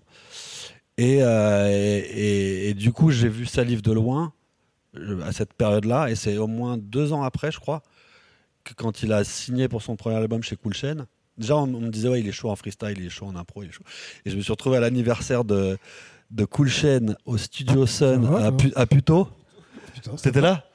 T'étais là, du coup Euh, Il y avait, bon, il y avait tout le monde, il y avait la Clica, il y avait Zoxy qui avait fait éclater une bouteille de rouge sur la console, je me rappelle. Bon, ouais, le mec était morfait, mais tout le monde était cuit. Je sais plus comment il s'appelait, tu sais, Sun, c'est vers le périph, là, faut, je. Ouais. Et il y avait, et Salif, il était là. Moi, j'étais éclaté aussi, et lui, il était sous champagne et tout. Et euh, il commence à me rapper à la gueule, mais il me lâche pas, quoi. Ça a duré une heure, deux heures, et moi, je kiffais. Donc, je- ah, mais je rappais même pas, c'était même pas, même, je pouvais même pas ouvre- placer un mot, il, il lâchait pas l'affaire. Et après, on a. Après, tu t'es dit, ouais, ouais, Donc là- je t'invite. Donc là, là, là, j'ai pas pu l'éviter, tu vois. Là, je l'ai remarqué, puis je le trouvais grave gaulerie. Il était trop cool. Et après, euh, nous, on avait sorti un EP avec Triptyque et on avait fait un grand freestyle à la fin du EP où on avait invité je sais pas combien de rappeurs. Et, euh, et du coup, j'ai dit, bah, on invite Salif direct. Mais à l'é- à l'époque, il avait un groupe euh, avec Excess. Comment ça s'appelait déjà son groupe? Nizet, voilà, Nizet. Et ils étaient venus tous les deux. Il y avait Rossé, il y avait. oh, je sais plus, il y avait moins de 10 rappeurs. Euh, je sais plus. Mais, Et donc voilà, Salif. Et puis après, on est resté en contact. Et hum- humainement, c'est un gars qui est vraiment cool. Et quand il a arrêté un peu d'être foufou, c'est un mec très réfléchi, très posé et tout. Très pro, tu peux compter sur lui. Du coup, quand j'ai fait mon solo, et je voyais que lui, lui il était plus Kaira, mais il faisait des trucs un peu dirty south. Et moi, j'avais une prod euh, un peu comme ça. Et je me suis dit, il n'y a que lui qui sait aussi bien rapper dans les gars que je connais euh, là-dessus. Du coup, je l'ai invité, on l'a fait, c'était cool. Et je l'ai perdu de vue et je l'ai revu il y a deux ans, parce que maintenant il, a une boîte de prod et il a fait, un documentaire sur, le- sur le rap, sur, le streetwear, les fringues, le hip-hop et tout. Avec, ça, avec. Et là, on a parlé des heures et tout, mais on n'avait pas de bière, pas de champagne. C'était pas, mal- c'était pas mal non plus. Il est marié, il a des enfants, champagne. Oh, ça n'empêche pas. Hein. Oui, bah bon. Euh, c'est ouais, c'est tout. Ah, c'est Monsieur Dabaz. Bon, jazz, hein. Il faut que. Il y a quand même une histoire. euh, euh, Bon, moi, je, ça, je sais que c'est après euh, la belle histoire que vous avez eue avec euh, Afro Jazz. Afro Jazz, qui était un groupe de trois rappeurs à l'époque, qui était sorti ch- chez BOSS. Non, chez Island. Island Ouais, Island vous marchiez avec euh, toute la clique. euh, Ouais, c'était un peu l'entourage de Seb Farhan, il- donc un peu l'entourage NTM. Ouais. Nous, on a beaucoup travaillé avec euh, Lucien Papalou au départ, Big up à Lucien, Lucien Joey aussi. bien sûr. On, est, on a commencé, on partait en tournée avec, avec NTM, des choses comme ça. Donc, nous, on- contrairement à tous mes camarades là, euh, moi, j'ai pas commencé dans l'autoprod. euh, Non, mais c'est bien. On a commencé, nous, vraiment à rapper avec mes potes. Euh, Ils étaient du 77, moi du 93. D'ailleurs, je connais bien Malédiction du Nord. Euh, On a fait nos premières scènes, premières scènes ensemble et tout à l'époque, je me souviens. Mais nous, on a eu beaucoup de chance. Euh, Peut-être avec du talent aussi. Et Mais je on- pense qu'il y avait du talent aussi. quand On même. a, on a tout de suite, nous, euh, été repérés par les maisons de disques et on a choisi, quoi. On, les avait toutes. C'était dû à quoi que vous, que, que- Parce que vous marchiez avec euh, bah, Papalu ou parce qu'il y avait derrière euh, du, Non, du nous- NTM ou c'est quoi? Mm. Il y avait quand même, il y avait quand même Non, un truc. Il y a la non, tape je- aussi, il y a la, la fameuse tape. Moi, il y a eu ça, il y a eu tout ça, mais honnêtement, ça commence avant ça. Nous, on a travaillé au départ, euh, le premier truc sérieux avec euh, DJ William, qui est le cuistot dans The Burger Quiz, là, de mec, vous connaissez un peu ce DJ, Willy, tu vois. Oui. Ben, nous, on a fait nos premières maquettes chez lui, les premières maquettes sérieuses, à Livry-Gargan, là, chez lui, et voilà, dans le grenier, là-haut. Mais il était équipé de ouf, hein, 24 pistes analogiques, petit Tascam bande, euh. N-Sonic clavier, c'était en 91, 90, tu vois. Moi, j'étais à l'école, au- j'étais en première avec un de ses rappeurs, en fait, de son groupe MOM. D'ailleurs, Romuald, de ce rappeur-là, euh, il a un Grammy Awards maintenant, lui. Il a, il a travaillé avec euh, Justice, je crois, c'est ça, le- l'électro, là. Il a un Grammy et tout, ce mec, tu vois. c'était une- ils connaissent le son, ces mecs-là, tu vois. Mais Afro Jazz, on avait cet amour du son. euh, moi, j'ai un père qui était DJ, qui animait des soirées. J'ai toujours eu une sono à 15-16 ans dans ma chambre. J'ai commencé DJ aussi. Et mes acolytes, ils avaient aussi du vinyle chez eux. Donc, quand on s'est rencontrés, du 93 au 77, fallait quand même une passion. euh, moi, je partais tous les week-ends à Melun. euh, je sortais de neige à la Melun. Et eux, vice-versa, ils venaient chez moi, au Aulnay, au Sevran, ou Montfermeil. Moi, je traînais partout. Et on avait cet amour de la musique. On ramenait nos sacs de disques dans le dos. On allait en studio. On savait ce qu'on voulait comme caisse claire, comme pied, comme euh, tu vois, on savait, on connaissait nos samples. On n'avait juste pas de matériel. Et puis euh, on avait vraiment cet amour du rap. On rappait partout, un peu comme De Speed. Lui, c'est vraiment freestyle. Nous, on est vraiment de l'école du texte. Nous, moi, mes maîtres, c'est Chuck D, KRS One, euh, Rakim. C'est vraiment l'écriture, quoi. J'ai pas trop été dans le freestyle, mais nous, partout où on passait, on rappait, et on marquait les esprits. Oui. Et puis on a eu, euh, avec tout ce, ce- tout ce qu'on a fait au départ, on a commencé à faire des mixtapes. Et, il y a eu la première mixtape de rap français, là, où Cat Killer a réuni un peu tous les mecs qui faisaient un peu de buzz. Ouais. Voilà, il y avait Ayam, il y avait les mecs de partout, quoi. Tous, tous les, tous les gros, ils étaient dessus. Dont et, vous. et nous, qu'on- bah nous, on était tout petits à l'époque. Donc, euh, on se dit, putain, ils nous invitent, euh, on y va. Et on va à Strasbourg-Saint-Denis, là, chez Cut Killer, à l'époque. hein. dans sa chambre et tout, un petit 4 pistes, un micro comme ça. Et hop, il met play, et tu chantes du début à la fin, et tu passes à ton pote, tu vois, le truc. euh, C'était pas, il y avait pas les moyens de maintenant, quoi. hein. Et on fait un morceau, euh, La Garba. Le morceau, il s'appelait La Garba, ouais, j'avoue que ça ambiançait un peu euh, la bagarre, tout ça, euh, ouais.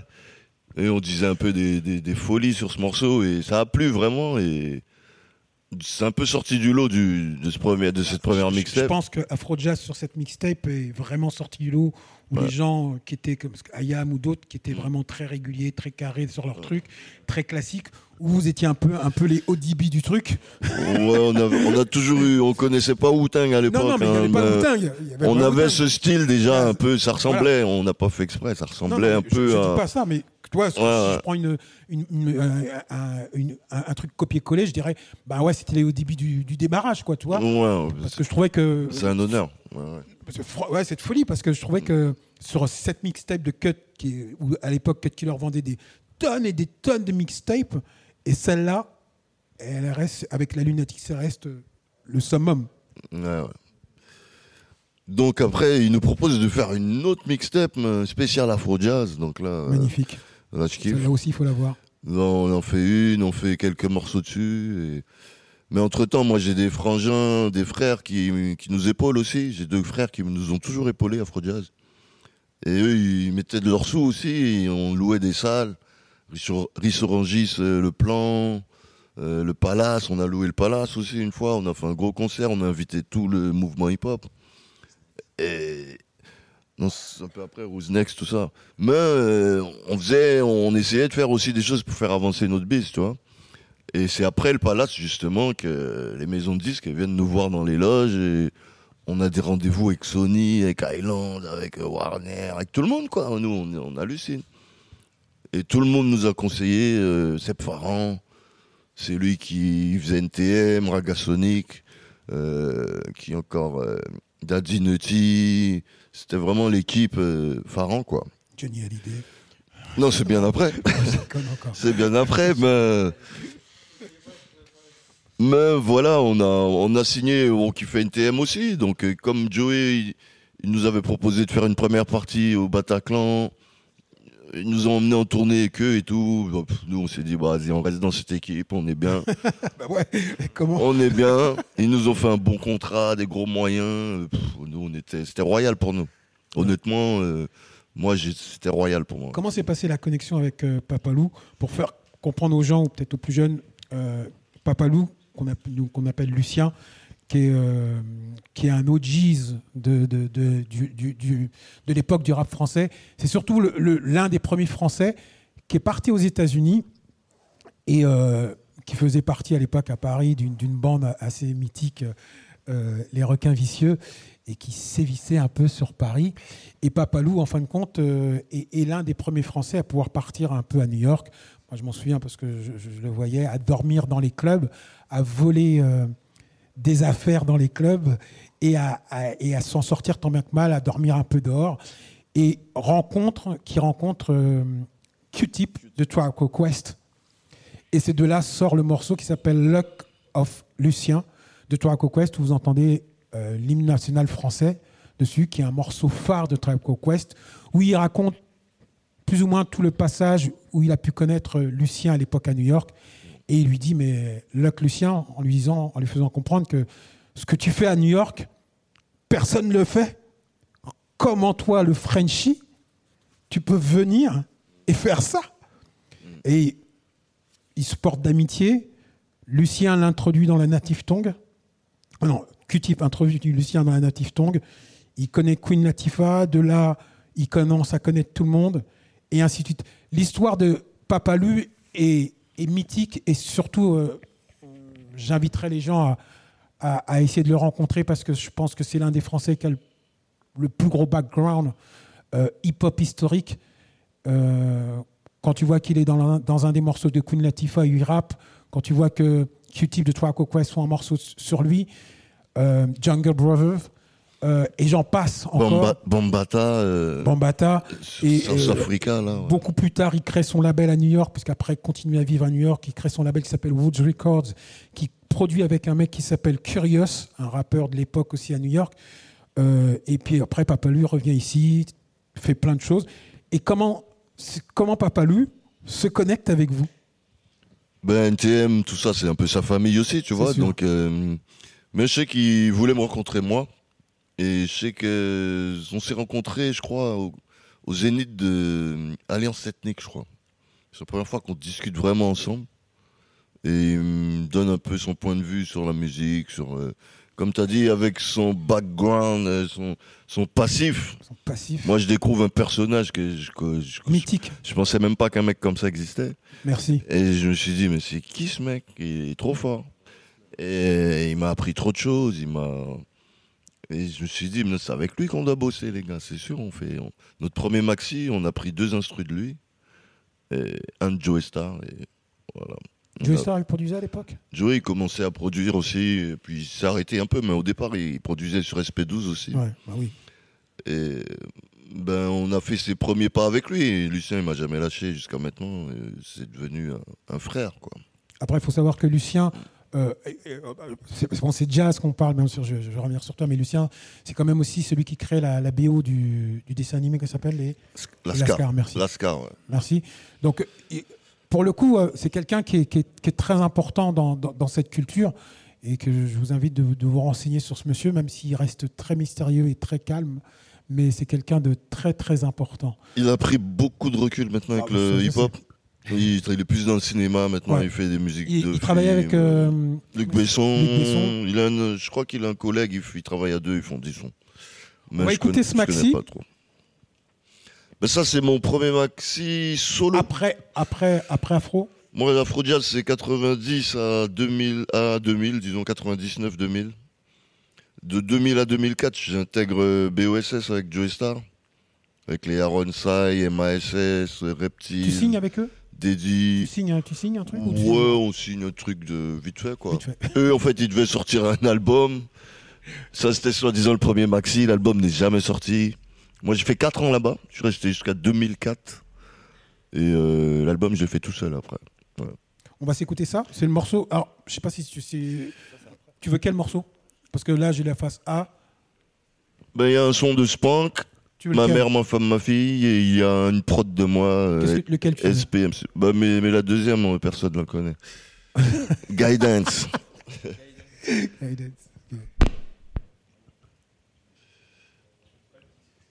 Excuse-moi. En, en- en même temps, j'en profite vite fait là pendant. Calmez-vous, calmez-vous. Ben ouais, mais on- on se calme. en même temps, j'invite euh, vite fait à venir euh, près de nous Monsieur JL, que je vois là-bas. Ah si, si, si. C'est- Continue pas à dire non, si, si, si.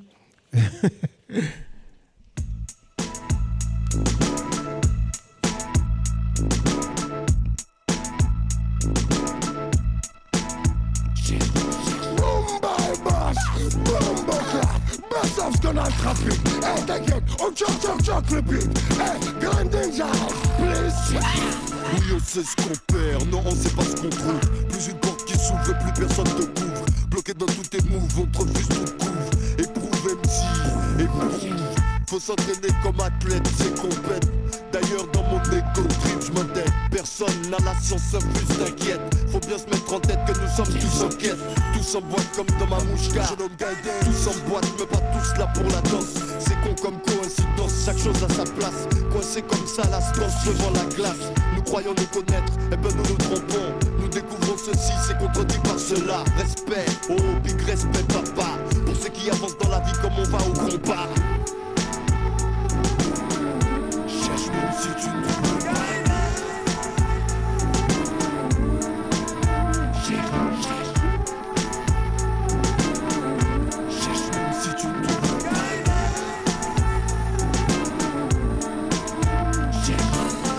être au bon endroit et au bon moment. Les bonnes choses arrivent à qui sait attendre longtemps. Trop pressé se casse le cou, faut faire par à coup, par petits bouts parce qu'on peut pas s'y faire d'un coup. Tu veux vivre à vive allure comme sur la côte d'Azur et bien sûr, tu ne consumes qu'aucune brochure, t'assures. Mais dis-moi qui t'assure.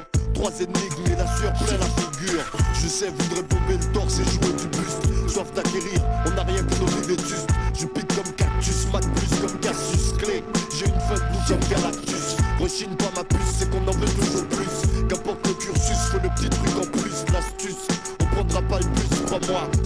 Mon Merco, ce sera Lexus. Cherche même si tu ne trouves pas.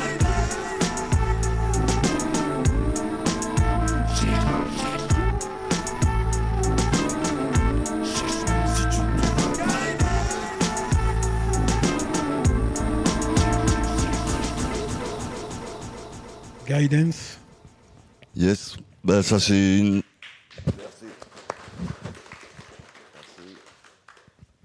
Ben, c'est les prods que quand, euh, quand moi j'utilisais à l'époque la SP 1200, la toujours MPC.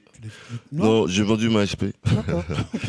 Ouais, j'ai vendu ma SP, j'avoue. Mais j'ai gardé la 3000, la MPC 3000 toujours. Et puis maintenant, on utilise beaucoup les. Moi, j'utilise beaucoup Logic, euh, Pro Tools. Je me prends plus trop la tête, quoi. Donc de, de là, ce maxi, un album derrière Ben, il y a la pochette derrière, Ouais, mais en fait, euh, l'album est sorti en 2018, celui-là qui est derrière là. Ah, d'accord. Et c'est moi qui, en fait, ça devait être produit par BOSS, mais à la finale, j'ai quitté en 2004. Et Comment, ça se passe de quitter Comment ça se passe de quitter un label en soi? Parce que BOSS, pour le coup, c'est il ils, ont pu exister depuis un petit moment. Ouais, mais disons que moi j'ai vite réalisé que BOSS c'était des DJ et Joey Star en tournée quoi. Ouais. Ils avaient plein d'artistes, mais ils avaient pas le temps de s'occuper de nous vraiment quoi. Ils devaient s'occuper déjà de Joey qui prenait Beaucoup de place. 90% du temps. Ouais. Et j'avais envie de faire mes choses tout seul aussi, tu vois. Moi j'ai toujours connu les majors. Tout de suite j'étais en major. Donc euh, là je me suis dit allez je vais faire mes trucs, je vais produire. Et ça prend beaucoup de temps, c'est vrai, c'est dur. Mais j'ai quand même réussi à sortir euh, l'album qui est la photo derrière. euh, il est vert, jaune, rouge maintenant la pochette là. C'est moi petit en Guadeloupe. Ça s'appelle Euphonie, mais cet album il est sorti en 2018. C'est sur toutes les plateformes. J'ai- m'en reste en CD que je vends sous le manteau à 10 balles. Voilà.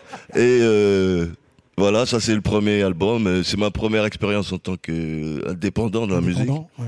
Et là, depuis décembre l'année dernière, j'ai monté mon propre label avec mes deux grands frères qui ont toujours été là aussi depuis le départ. Maslin Son Production. On prépare mon prochain album. Il y a un single qui est sorti, euh, Pas perdre. Il y a un clip qui est sorti.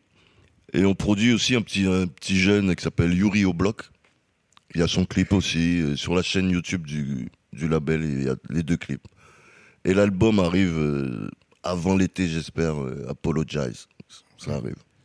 Toi, quand, tu quittes BOSS, qui est quelque part, comme tu dis, un label qui s'occupe pas trop des artistes et qui s'occupe, qui se concentre simplement que sur euh, sur Joey, faut le dire. Hein.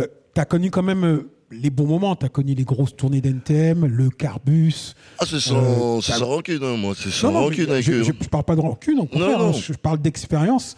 Je pense que tu as connu des. Par rapport à, à tous ceux qui sont là, tu as quand même connu des belles choses, des grosses choses. Ah, moi, j'ai tout vécu, hein, moi. Moi, sans mentir, euh, si je raconte tout ce que j'ai vécu dans hip-hop, euh, il faut. Fais un livre. Il faut six ans. Il faut, pas grave, euh, non, j'ai trop de choses à dire. Mais, euh, ouais, j'ai connu euh, la grande époque où des maisons de disques où. Où tout le monde signait où ils, tout va. dév- ils développaient les artistes. On, a- on disait on était en développement. C'est-à-dire que tu avais un gros chèque et ils disaient il faut trois albums. Tu avais le temps de le faire, tu vois. Tu, tu pouvais faire des maquettes, tu pouvais aller dans des gros studios. Moi, no- notre premier album, Afrocalypse, on est parti à New York, on, est, on a travaillé avec DITC, des mecs comme. Ah, mais ouais. Des, des bêtes- lancer le micro à la figure, là. Des, des Damondi. Des... Non, c'était vraiment le kiff de fou, quoi. Moi, j'ai. c'est bien de le dire parce que Ouais, euh, moi. à, la base, à, à la base, quand, quand tu sors, euh, quand je sors euh, tous ces tous ces maxi qui sont là, Ouais. pour moi qui sont un peu de l'indépendance, où je me dis qu'il y a quand même beaucoup de mecs qui se qui se tapent à pouvoir sortir leur projet. Mm. Ou toi, quand tu dis qu'effectivement, bah, effectivement, avec Afro Jazz, en, en étant sous la tutelle de bien sûr de- d'une maison de disques, ça change la donne complètement. Ah, ça n'a rien à voir, c'est le jour et la nuit. Nous, notre concept, là, à la base, c'était euh, fuck le budget. C'était. C'était ça, quoi. C'était. euh, Non, c'était comme ça, nous. C'était vraiment. euh, pff, Il y avait de l'argent, donc on dépensait. euh, On a dit, on veut au débit, euh, on va chercher au débit. euh. Euh, Jazz, qu'est-ce qui a fait que. Alors, je reviens bien sûr sur- encore sur ce groupe mythique qui est le tien, Afro Jazz. Qu'est-ce qui a fait que ce groupe s'est arrêté?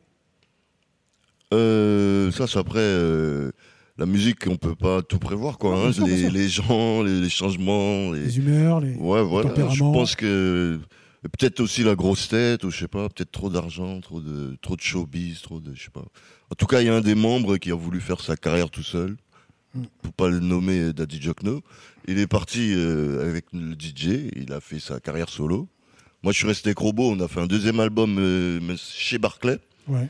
puisqu'ils ont été rachetés après par euh, Island avait été racheté par euh, Vivendi, je sais pas quoi. Là. Ouais, ouais. Universal, voilà.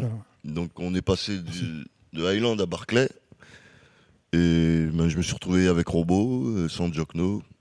Ben, honnêtement, Afro Jazz, c'était Jokno et moi. Le vrai Afro Jazz à la base, c'est Daddy Jokno et Jazz. quoi. Et pourquoi ça n'a pas continué? Ben, Robo a arrêté le rap un mois après qu'on ait sorti le deuxième album. Donc je me suis retrouvé tout seul. Et ben, voilà. 90, 99, j'étais tout seul. Afro Jazz, voilà. Et Afro. et j'ai quand même, j'ai quand même, euh, j'ai quand même fait la tournée, défendu les deux albums Ouais. jusqu'à maintenant. Il n'y a pas de problème. Et je porte encore le logo. euh, Non, mais, Afro Jazz.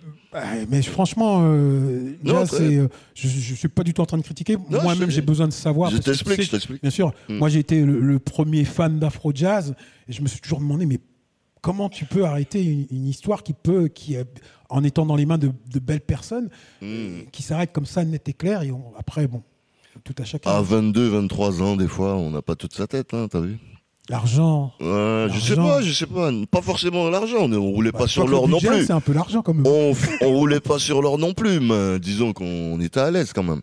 Mais, euh, je sais pas, les, les gens ils sont bêtes. On n'a pas peut-être pas vu ce qu'on avait dans les mains. euh. C'est un truc qu'il faut dire aux jeunes, hein, ça va vite. hein. Après, euh, tu te retrouves dans des sphères, dans des trucs. euh, je sais pas, tu te retrouves en studio avec DITC par exemple. Ah ben, Quand t'es avec des producteurs comme ça, tu te dirais c'est bon, euh, on a réussi. Tu te prends même plus la tête. Ben ouais, tu te prends plus la tête. J'arrive au DB sur l'album, c'est bon. on va- tu, vois, tu, tu te dis c'est bon, c'est voilà. Mais euh, avec le temps, voilà, tu t'apprends à travailler aussi, à, à faire les choses comme il faut après. Avec le temps aujourd'hui, euh, est-ce que Joey, parce que maintenant, le Joey, si on en parle, il est sur notre planète, tu as toujours des contacts ou c'est fini ou... Ah, moi, disons, NTM, ils m'ont toujours appelé pour leur concert à Paris. Donc, dès qu'ils viennent à Paris, ils m'appellent. Je fais, c'est arrivé près de chez toi avec eux. Euh, On a fait Bercy en 2019 encore. euh. Ouais. Il m'a invité dans ses, ils jouent des théâtres, machin. Il m'invite de temps en temps. Dernière fois que j'ai vu Joey, c'était euh, la première de leur film, là, NTM Suprême. Ouais, ça reste la famille. Moi, euh, NTM, euh, ils font partie de mon histoire. Je peux pas, euh, je peux pas cracher sur mon histoire. C'est, Ah, mais c'est, c'est, c'est la famille. Mais ils ont leur vie, j'ai ma vie. Maintenant, je produis mes affaires en mode avec mes frangins et Et tu, Ça, sens, tu te sens plus libre ou plus... c'est quoi le truc? C'est Bon, honnêtement, c'est mieux. plus rassuré? Ben non, c'est c'est mieux, c'est mieux. En fait, tu fais ce que tu veux, quoi. C'est plus ça qui est intéressant. Tu développes tes idées, là, les artistes que tu veux. Moi, je veux encore faire un ou deux albums, tu vois. Et mais après, je souhaite produire beaucoup. Moi, j'ai fait des formations ingé son euh, assez sérieuses. Moi, je, je peux mixer un album. Je peux tout faire de A à Z. Donc euh, maintenant, on n'a plus besoin de trop trop de monde. Il faut juste un peu de finance et c'est parti. Et où l'a trouvé la finance alors? Ah, j'ai deux frères. Ça va alors. J'ai deux frères. Et, et je travaille aussi. Donc, euh, Normal. Jazz, merci. On peut 2004, l'applaudir je voulais juste dire. Euh, dis, dis, dis, dis, au contraire. je voulais dire, je suis d'accord avec ce qu'il a dit. euh, 2004, moi, c'est l'époque où je quitte BOSS. Mais c'est où je trouve où tout le rap, il y a un truc que je comprends plus. euh, Ça, ça part dans tous les sens. Et c'est pour ça que j'ai aussi euh, j'ai décidé de partir en solo. Je dis, vas-y, je vais faire mes trucs. Et pas suivre euh, les tendances et tout ça, quoi. J'avais aimé. Prends le micro. euh, prends le micro d'Abaz, les gens t'entendent. Mm. Prends le micro. C'est sûr. Ok. voilà, c'était Monsieur Jazz d'Afro Jazz. Merci. Ça, ça- ça prouve encore une fois que, que- que toutes les personnes que j'ai un petit peu réunies ont encore euh, cette vision et, et- et- et cette passion propre euh, qui est euh, l'envie d'encore d'écrire, de sortir des albums, de sortir des projets, peu importe l'audience ou pas, mais c'est continuer encore à vivre de, sa passion, ou en travaillant ou en ne travaillant pas, mais tout en, se disant que le rap c'est un peu ma vie et j'en ai vraiment besoin. Et euh, je pense que jusque de John Kazlou à, à, à, à De Spi, à, Dabaz, à Jazz, je pense qu'il y a vraiment ce truc où on se dit euh, euh, aujourd'hui le rap français a une vraie histoire, mais il n'a pas d'âge. Donc euh, tous ces messieurs que vous voyez là, vous allez peut-être les entendre, mais vous allez chercher un tout petit peu. Ils sont peut-être moins voyants qu'avant, ça c'est sûr, parce que le game a changé, mais en tout cas, ils existent et ils vont continuer à exister. Et, le, mot d'ordre, c'est peu importe l'âge, hein, parce que là, je pense qu'on fait- les 100, là, les 200 ans. Non? En tout cas, c'est des, des personnes qui ont, vécu des belles choses entre, entre les indés, entre, comme il dit euh, Jazz, entre ce qu'il a vécu avec une, signé en maison de disque et fuck le budget, c'est une autre dimension. ah ouais, non, non, mais. Tac. Ah oui, non, mais tu t'en doutes bien, il faut bien un petit peu de. Voilà. Juste à côté, vous voyez un mec qui s'appelle Monsieur JL. Alors, comme je dis, bonjour. T'as pas un micro à côté de toi, JL, ou tirer là. Quand tu agis. La forme. Euh, euh, ça fait partie, pour moi, des, acteurs du, rap français aussi, qu'on ne voit pas assez. Pourquoi? Parce que c'est aussi un DMC, pour moi, qui a lu- l'une, même si peu importe comment elle est, son écriture, mais je la trouve belle et euh, lancinante et qui colle énormément au personnage. Et euh, JL est productif de fou. Si vous cherchez un tout petit peu, c'est JL euh, Mike Processor. euh, voilà. Et il fait beaucoup de choses avec euh, DJ Sec de Time Bomb. Et il sort des, il sort des, il sort plein de choses là. et très pertinent dans, dans les textes, dans l'écriture. Euh, surtout aussi, euh, je trouve très, euh, très imagé. Storytelling énormément. Et, euh, et je trouve que, que c'est l'un des rappeurs, euh, euh, pour moi, dans, dans, dans, dans, ce que j'aime, c'est vraiment aussi, ça fait partie vraiment des, des rappeurs de rap français que j'aime beaucoup dans son écriture et dans son flow. Je vous invite à y chercher JL. On va écouter. Alors, JL, c'est quoi ce maxi que j'ai là qui s'appelle Intrus? Alors ça, c'est un truc c'est un maxi qui est sorti en 2002. Je sais plus. En fait, c'est après la Mais mettez période. l'année sur le truc. Non, non, je sais, on n'était pas très cohérent à l'époque. 2002. 2002. En fait, ça c'est c'est euh, c'est le deux. Enfin, c'est des morceaux qui sont sortis après ma période Arsenal. Donc moi, j'ai été, signé chez Arsenal en, deux- en 97. 80 en 2000, c'est fini Arsenal. Donc moi, je me retrouve tout seul et, euh, et je décide de faire mes trucs tout seul. Donc euh, ce morceau-là, avec euh, produit par DJ Sec, El Général, Le général.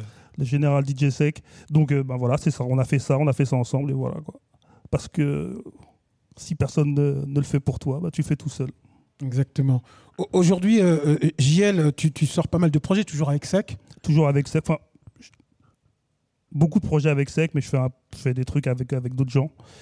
Euh, ça, après, c'est- toujours très réduit. hein. Moi, j'ai un, j'ai un cercle qui est assez petit. Euh, donc, je fais des trucs toujours avec les mêmes gens, avec euh, Sec, avec Frérot Prod, avec, euh, avec mes gars de Marseille, Just Music. Beat, bah ouais. Et puis, euh, et puis voilà quoi. Non, enfin, moi je vous écoutais parler. Moi, j'ai, moi je suis dans l'underground de l'underground. Tu vois ce que je veux dire Moi je suis, euh, je suis dans la ligue, je suis en dessous. Mais moi ça me va très bien. Je te dis ça, mais c'est pas. euh, Bah, moi ça me écoute, va très bien. Écoute, tu vois, je- franchement, je vais te dire un truc. JL, euh, quand tu me dis que tu es dans l'underground de l'underground, pour moi, je pense que tout, on est tous là dans l'underground. Peu importe, il y a Non, ni mais après, niveau. non, non, mais après on va pas se mentir. Enfin, il y a des trucs, il y a, il y a- même dans, même dans, même dans l'underground, il y a des, il y a, il y a des, il y a des, il y a des niveaux, sous-classes. il y a des sous-classes, tu vois. Je suis en, je suis en division euh, d'honneur, un truc comme ça, tu vois. Mais c'est pas le problème. C'est pas le problème. Le truc, c'est de se faire kiffer. Moi, je me fais kiffer, donc ça va, quoi. C'est le principal. Aujourd'hui, là, as sorti, tu sors un. J'ai sorti un, un EP euh, avec Frérot Prod. C'est Enfin, c'est pas, c'est pas un EP, c'est un trois titres. C'est un trois titres, parce que ça sert à rien aujourd'hui de faire des, des albums que les gens n'écoutent même pas. Enfin, non, pourquoi tu rigoles, Fab? Non, non, mais c'est la, je, c'est je la- suis c'est la d'accord avec vérité. Mais je suis d'accord avec ça. C'est la Je- vérité. Je suis d'accord avec. Je ris parce que c'est vrai. Tu, sa- tu- tu sors un album que les gens n'écoutent pas, autant sortir un trois titres. hein. Mais euh, le format aujourd'hui, c'est de sortir euh, au pire un, un EP, quoi. Ouais, ouais, c'est ça. Ouais. De toute façon, moi, de toute façon, après les formats, moi, je m'en fous un peu. Donc là, j'avais trois titres avec, avec, mes, avec mes potes de Frérot Prod. On les a sortis, enfin, on les sort. Et puis, euh, voilà, sans stratégie, il n'y a pas de stratégie, en fait. Ouais, c'est pas le but. Il n'y a plus de stratégie. T'en veux plus. T'en veux plus. Non, ça sert à rien. Ça sert à rien. Non. Enfin, après, je parle pour moi, hein. je parle pas pour les autres. hein. Je suis d'accord. Je parle, pas, je parle pour moi. Tu vois, ça sert à rien de. D'anticiper sur des trucs. Enfin, là, je vais encore une fois parler pour moi. Je suis dans, je, suis dans une catégorie très basse. Je suis dans une petite, petite catégorie. Donc, ça sert à rien d'essayer de schématiser des trucs ou de faire des, des plans de carrière ou des trucs comme ça. Enfin, pour moi, ça sert à rien. Donc, quand tu as un truc, tu es content, tu le sors. Voilà. Ok. Euh, ce maxi-là, j'ai le mic, mic processeur, euh, mic pro, là. Il est sorti euh, sous. euh, C'est, c'est, c'est My Pro, en fait. My je te dis tout à l'heure. Après, Time- après, euh, Arsenal. après Arsenal, comme il n'y a personne, on le fait nous-mêmes avec Sec et d'autres personnes. On crée notre petite structure et on sort nos trucs tout seul, euh, tranquillement. Quoi. Et pourquoi ne pas avoir signé chez Time Bomb? Pourquoi ne pas bah, moi, je suis, moi, je suis arrivé après leur, leur grande époque. Moi, j'ai, euh, je les connaissais déjà, tu vois. Euh, à une époque, moi, j'étais chez Arsenal, il y avait, j'étais en pour parler avec Time Bomb, mais finalement, euh, ça s'est pas fait. Et puis après, quand quand euh, Time Bomb euh, après a perdu un peu de vitesse, ben voilà, moi je me suis retrouvé. Moi, je suis affilié, je suis pas, je suis pas Time Bomb, moi, je suis affilié, c'est tout. hein. Donc, euh, j'ai, j'ai même jamais voulu être signé Time Bomb, quoi. Quel morceau tu as écouté sur ce maxi? Le premier. Intro? Euh, non, euh, ça- pff, non. Bah, Il me dit le premier. Ouais, mais- Ah ben, il a marqué l'intro. L'intrus, tu mets l'intrus. Attends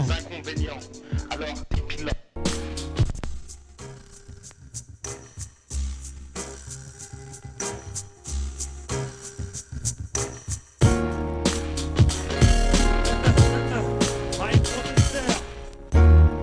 JL.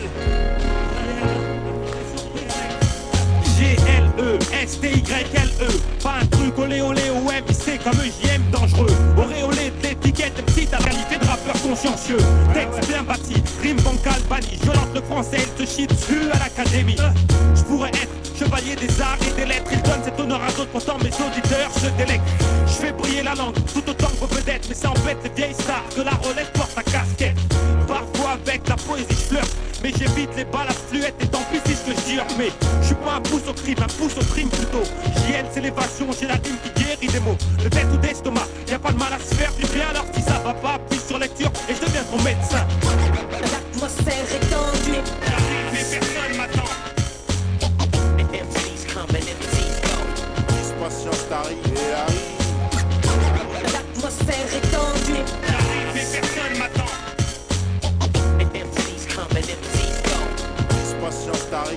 J'ai quelque chose que t'as pas. Tu sais pas quoi, normal, tu l'as pas. J'ai la phrase qui accroche, elle, c'est la pas et le public la proie. La notoriété s'accroît, mais je reste outsider. Je laisse les grands stars raconter, je veux pas être leader. Idole des jeunes filles en fleurs, un putain de hitmaker. Je fais du rap à l'humeur, pas un truc branché pour les dance floors. J'ai pas ce côté glitter, j'ai peur des paillettes, elles transforment les choses, même la merde en vedette. Les têtes d'affiche prennent pour des divas. Escrocs investis divin. Mais où on va quand le MC devient capricieux et quand le rappeur a les exigences d'un souverain? L'atmosphère est tendue. Mais personne m'attend. MC's coming, MC's go. Patience t'arrive et arrive. L'atmosphère est tendue. Mais personne m'attend. MC's coming, MC's go. Patience t'arrive et arrive.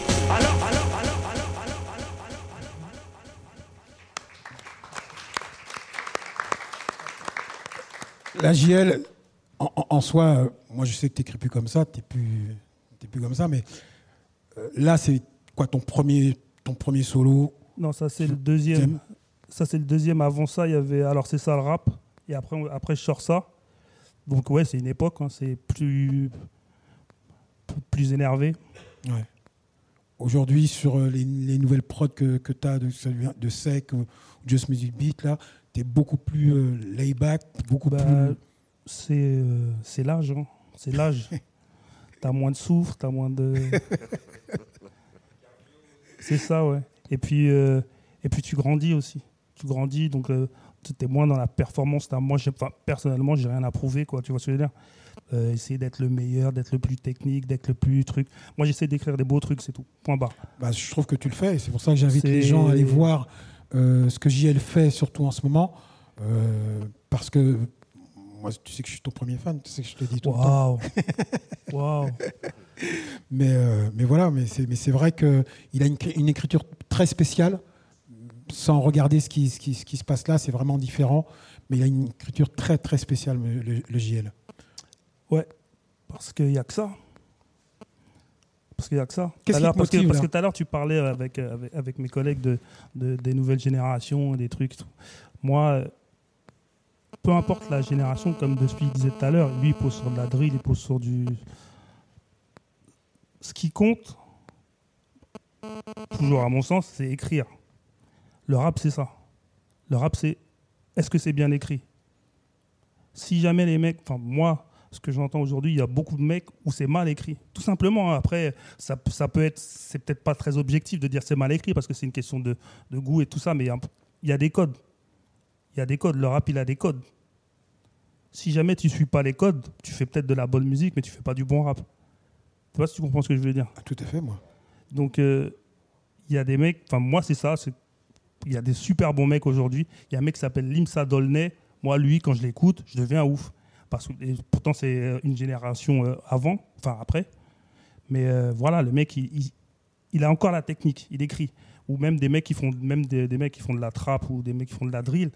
Quand j'entends des mecs où c'est pointu, c'est écrit, ça, ça, ça écrit, tu vois ce que je veux dire Et puis il y a des mecs qui font même pas de rime.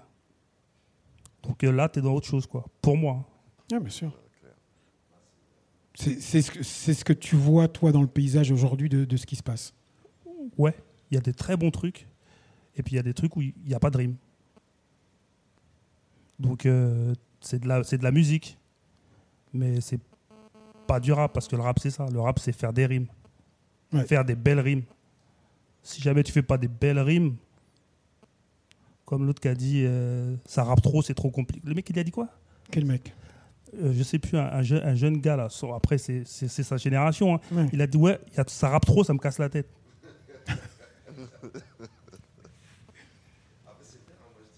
Vas-y, Duspi, viens, viens, viens. Viens, viens, viens, Duspi, viens, viens, parce que c'est pas que pour, moi que tu parles. Tu vois, que je veux dire? C'est pas- c'est parler à l'audience. C'est comme disait GL, c'est qu'il n'y a pas de sens. C'est-à-dire, il y a une phrase, il y a l'autre, ça sans queue ni tête, quoi. Tu vois, tu passes du coq à l'âne, quoi, dans les morceaux. Des fois, tu écoutes des morceaux, les neugeux, des fois, c'est ouf. Hein. C'est- Moi, je trouve ça dingue. Ouais, voilà. Je dis pas que c'est pas bon, tu vois, c'est un, bon, c'est un autre style, mais bon, euh, des fois, tu cherches le sens, quoi. Il parle de quoi? C'est quoi le, le truc? Et, et c'est quand, quoi? quand- et- et franchement, euh, quand ils appellent ça rap, pour, pour toi, ça rappe pas? Ah Ouais, je suis d'accord avec lui, c'est pas du peur rap pour moi. hein. Enfin, bon, mon humble avis, hein. je sais pas, c'est quoi euh, l'avis de tout le monde? Vas-y, Gel. c'est de la bonne musique. Enfin, après, c'est une question de goût. C'est une question de de la, c'est de la bonne musique. Les mecs, ils font, ils font, de la, ils font de la musique, de la très bonne musique. C'est bien produit et tout ça, nanana.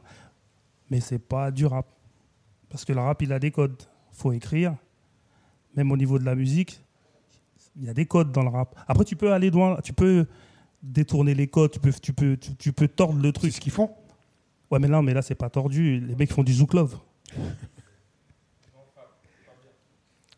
Sais. non, non, mais JL, JL, JL. Vas-y, vas-y, continue. Non, mais voilà, c'est tout. Enfin, après, c'est un discours aussi de, de, de, de- de quadragénaire. C'est que tu as grandi avec un truc. Toi, enfin, je sais que tous les gens qui sont là, ils ont un truc, euh, c'est viscéral. T'aimes le truc. Le truc, tu l'aimes, quoi. Et puis, tu vois des gens qui viennent et puis qui prennent ton truc et puis qui le tordent. Tu sens que le truc que t'aimes, il a mal, mais il résiste tant bien que mal. Donc, les gens qui aiment ça vraiment, c'est un peu dur, quoi. Est-ce que tu penses pas qu'il y a un moment, effectivement, ils ont tordu le truc, ils vont revenir aux bases ou est-ce que, est que ça va revenir à ton avis? Est-ce que les mecs vont se remettre à écrire correctement ou à avoir du flow, de la technique? Peu importe, tu vois ce que je veux dire, mais est-ce que. Peu importe, de toute façon, moi, je parle pour moi, mon tour, il est passé. Après, ça va de faire ce qu'ils veulent. hein. Moi, mon tour, il est passé. Ton tour n'est pas passé non, mais si, voilà, enfin, euh, la, la- la musique, euh, elle est écoutée par certaines personnes. Enfin, je sais très bien que moi, et puis c'est normal, un mec de, un mec de 25 ans, tu peux pas lui casser la tête avec tes morceaux en, lui- en- en espérant qu'il qu'il adhère. Il a 25 ans. Je te demande pas en- d'en faire 25 et d'en, convertir 25, mais tu peux en, dans, sur 25, tu peux en Oui, convertir a. deux. Oui, il y en a. Il y en a, y en a. Mais, après, c'est un discours euh, de quadragénaire aussi. bien hein. Les mecs, faut qu'ils kiffent. hein. Faut qu'ils, faut qu'ils, euh, c'est leur génération. Faut que, faut que, faut qu'ils s'amusent. Faut qu'ils fassent leurs expériences. Voilà. Euh, on est, enfin moi, euh, moi j'ai 40 et quelques années. C'est pas à moi de leur dire ce qu'ils doivent faire. hein. Personne te demande de leur dire. Moi, je quand je te dis- quand je t'invite ici, c'est Ouais, juste que je veux absolument que tu arrives à leur transmettre. Et peu importe comment les gens prennent ton, ton, ton histoire ou comment, comment tu vois ta, ta vision. Moi, je comprends tout ce que tu me dis parce que tu sais très bien que on se comprend, mais euh, on a besoin aussi de, de- de savoir aussi euh, ta vision sur ça. Et ma, vision, ma vision, c'est celle-là. C'est Vraiment, ma ouais, vision, c'est celle-là. Après, euh, les... tout ce enfin, ouais, voilà. Si jamais on devait retenir un truc de ce que je de, de, ce petit échange, c'est que si jamais tu fais du rap, faut écrire. C'est tout. C'est- je pense que c'est les codes de base que, bah, tout cas, tout- toutes les personnes que j'ai pu inviter Euh, il manquait une personne qui n'est pas venue. Euh, c'est les codes de base que, nous, on a tous. C'était si tu montais sur scène, fallait déchirer. Non, mais ça, a beaucoup changé. Comme, comme il disait aussi, nous, à l'époque, on rappait. Les jeunes, maintenant, ils, ils sont 90% à, chantonner, la plupart. Donc, euh, c'est devenu plus, plus mélodieux. Non, mais c'est plus du rap, on est, on est d'accord avec nous. On est sur autre chose. C'est- vrai que c'est autre chose. Hein? Ils a- C'est ce qu'ils disent maintenant, ouais. Et puis les influences, c'est plus les mêmes. Nous, on samplait de la soul, comme il dit, ils samplent du zouk, ils samplent... ils non, mais sérieux, ils sentent des Papa Wemba, des Kanda Bongoman, je- c'est gris en plus. Non, mais sérieux. Non, mais c'est vrai. Nous, on avait nos, nos codes de musical, on, savait où aller chercher pour que ça sonne rap. Est-ce que le rap, comme la culture hip-hop, est, est- effectivement est en mutation et évolue avec son temps d'une certaine manière ou pas? Bien sûr. Ça évolue et c'est bien. Toutes les Inévitablement, ouais. Toutes les musiques, elles évoluent. Le rock, il a évolué. Il y a, eu sûr. des, trucs, Mm. il y a eu des trucs différents. Le jazz aussi. Donc le jazz aussi. Sauf que toutes ces musiques-là qui ont évolué, euh, même s'il y, a- mais il y a des gens qui sont partis expérimenter d'autres trucs, il y a toujours eu un socle. Et même les mecs qui étaient partis expérimenter, je pense qu'ils avaient quand même du respect pour le socle. Je pense qu'aujourd'hui, les gens, ils vont, ils expérimentent plein de trucs, mais ils n'ont pas de respect pour le socle. Ils ne le connaissent pas. Donc c'est ça qui est un peu enfin, dommage ou, ou pas d'ailleurs. Ouais. Mais euh, dans le rock, j'ai l'impression, dans le rock ou dans plein d'autres musiques, ou même dans le reggae, les mecs ils partent, mais ils savent très bien un truc, ils savent très bien qui est qui, ils savent très bien la base du truc. Alors que dans le rap, alors peut-être en France, je sais pas si c'est pareil aux, États-Unis, mais les mecs ils partent dans des trucs, ils vont loin, puis après euh, ils oublient qu'il y a quelqu'un qui a créé un truc avant, avant que eux-mêmes arrivent quoi. Ouais. Alors que dans le rock, un jeune rocker, il va jamais te dire Ouais, non, les Rolling Stones, euh, ouais, non, c'est pété, euh, non, ou, ou Jimi Hendrix, putain, t'es un ouf, toi. Jamais il va te dire ça, le mec. Par contre, dans le rap, en France, il y a des mecs qui peuvent se permettre de dire Ouais, ben, Bien sûr. Ayam, euh, ouais, je connais pas. Juste ça, hein, c'est juste ça. hein. Après, tu as le droit d'aller expérimenter, hein, c'est bien qu'ils expérimentent. Mais malgré tout, il faut quand même que tu saches, il faut qu'il y ait des gens qui partent explorer, mais qui est, qui est quand même un petit fil. Vers les fondamentaux. Après, ça c'est mon avis. Merci à vous. Bonne soirée. La plage. L2P Convention en podcast. Rencontres, conférences et talk. Par La Place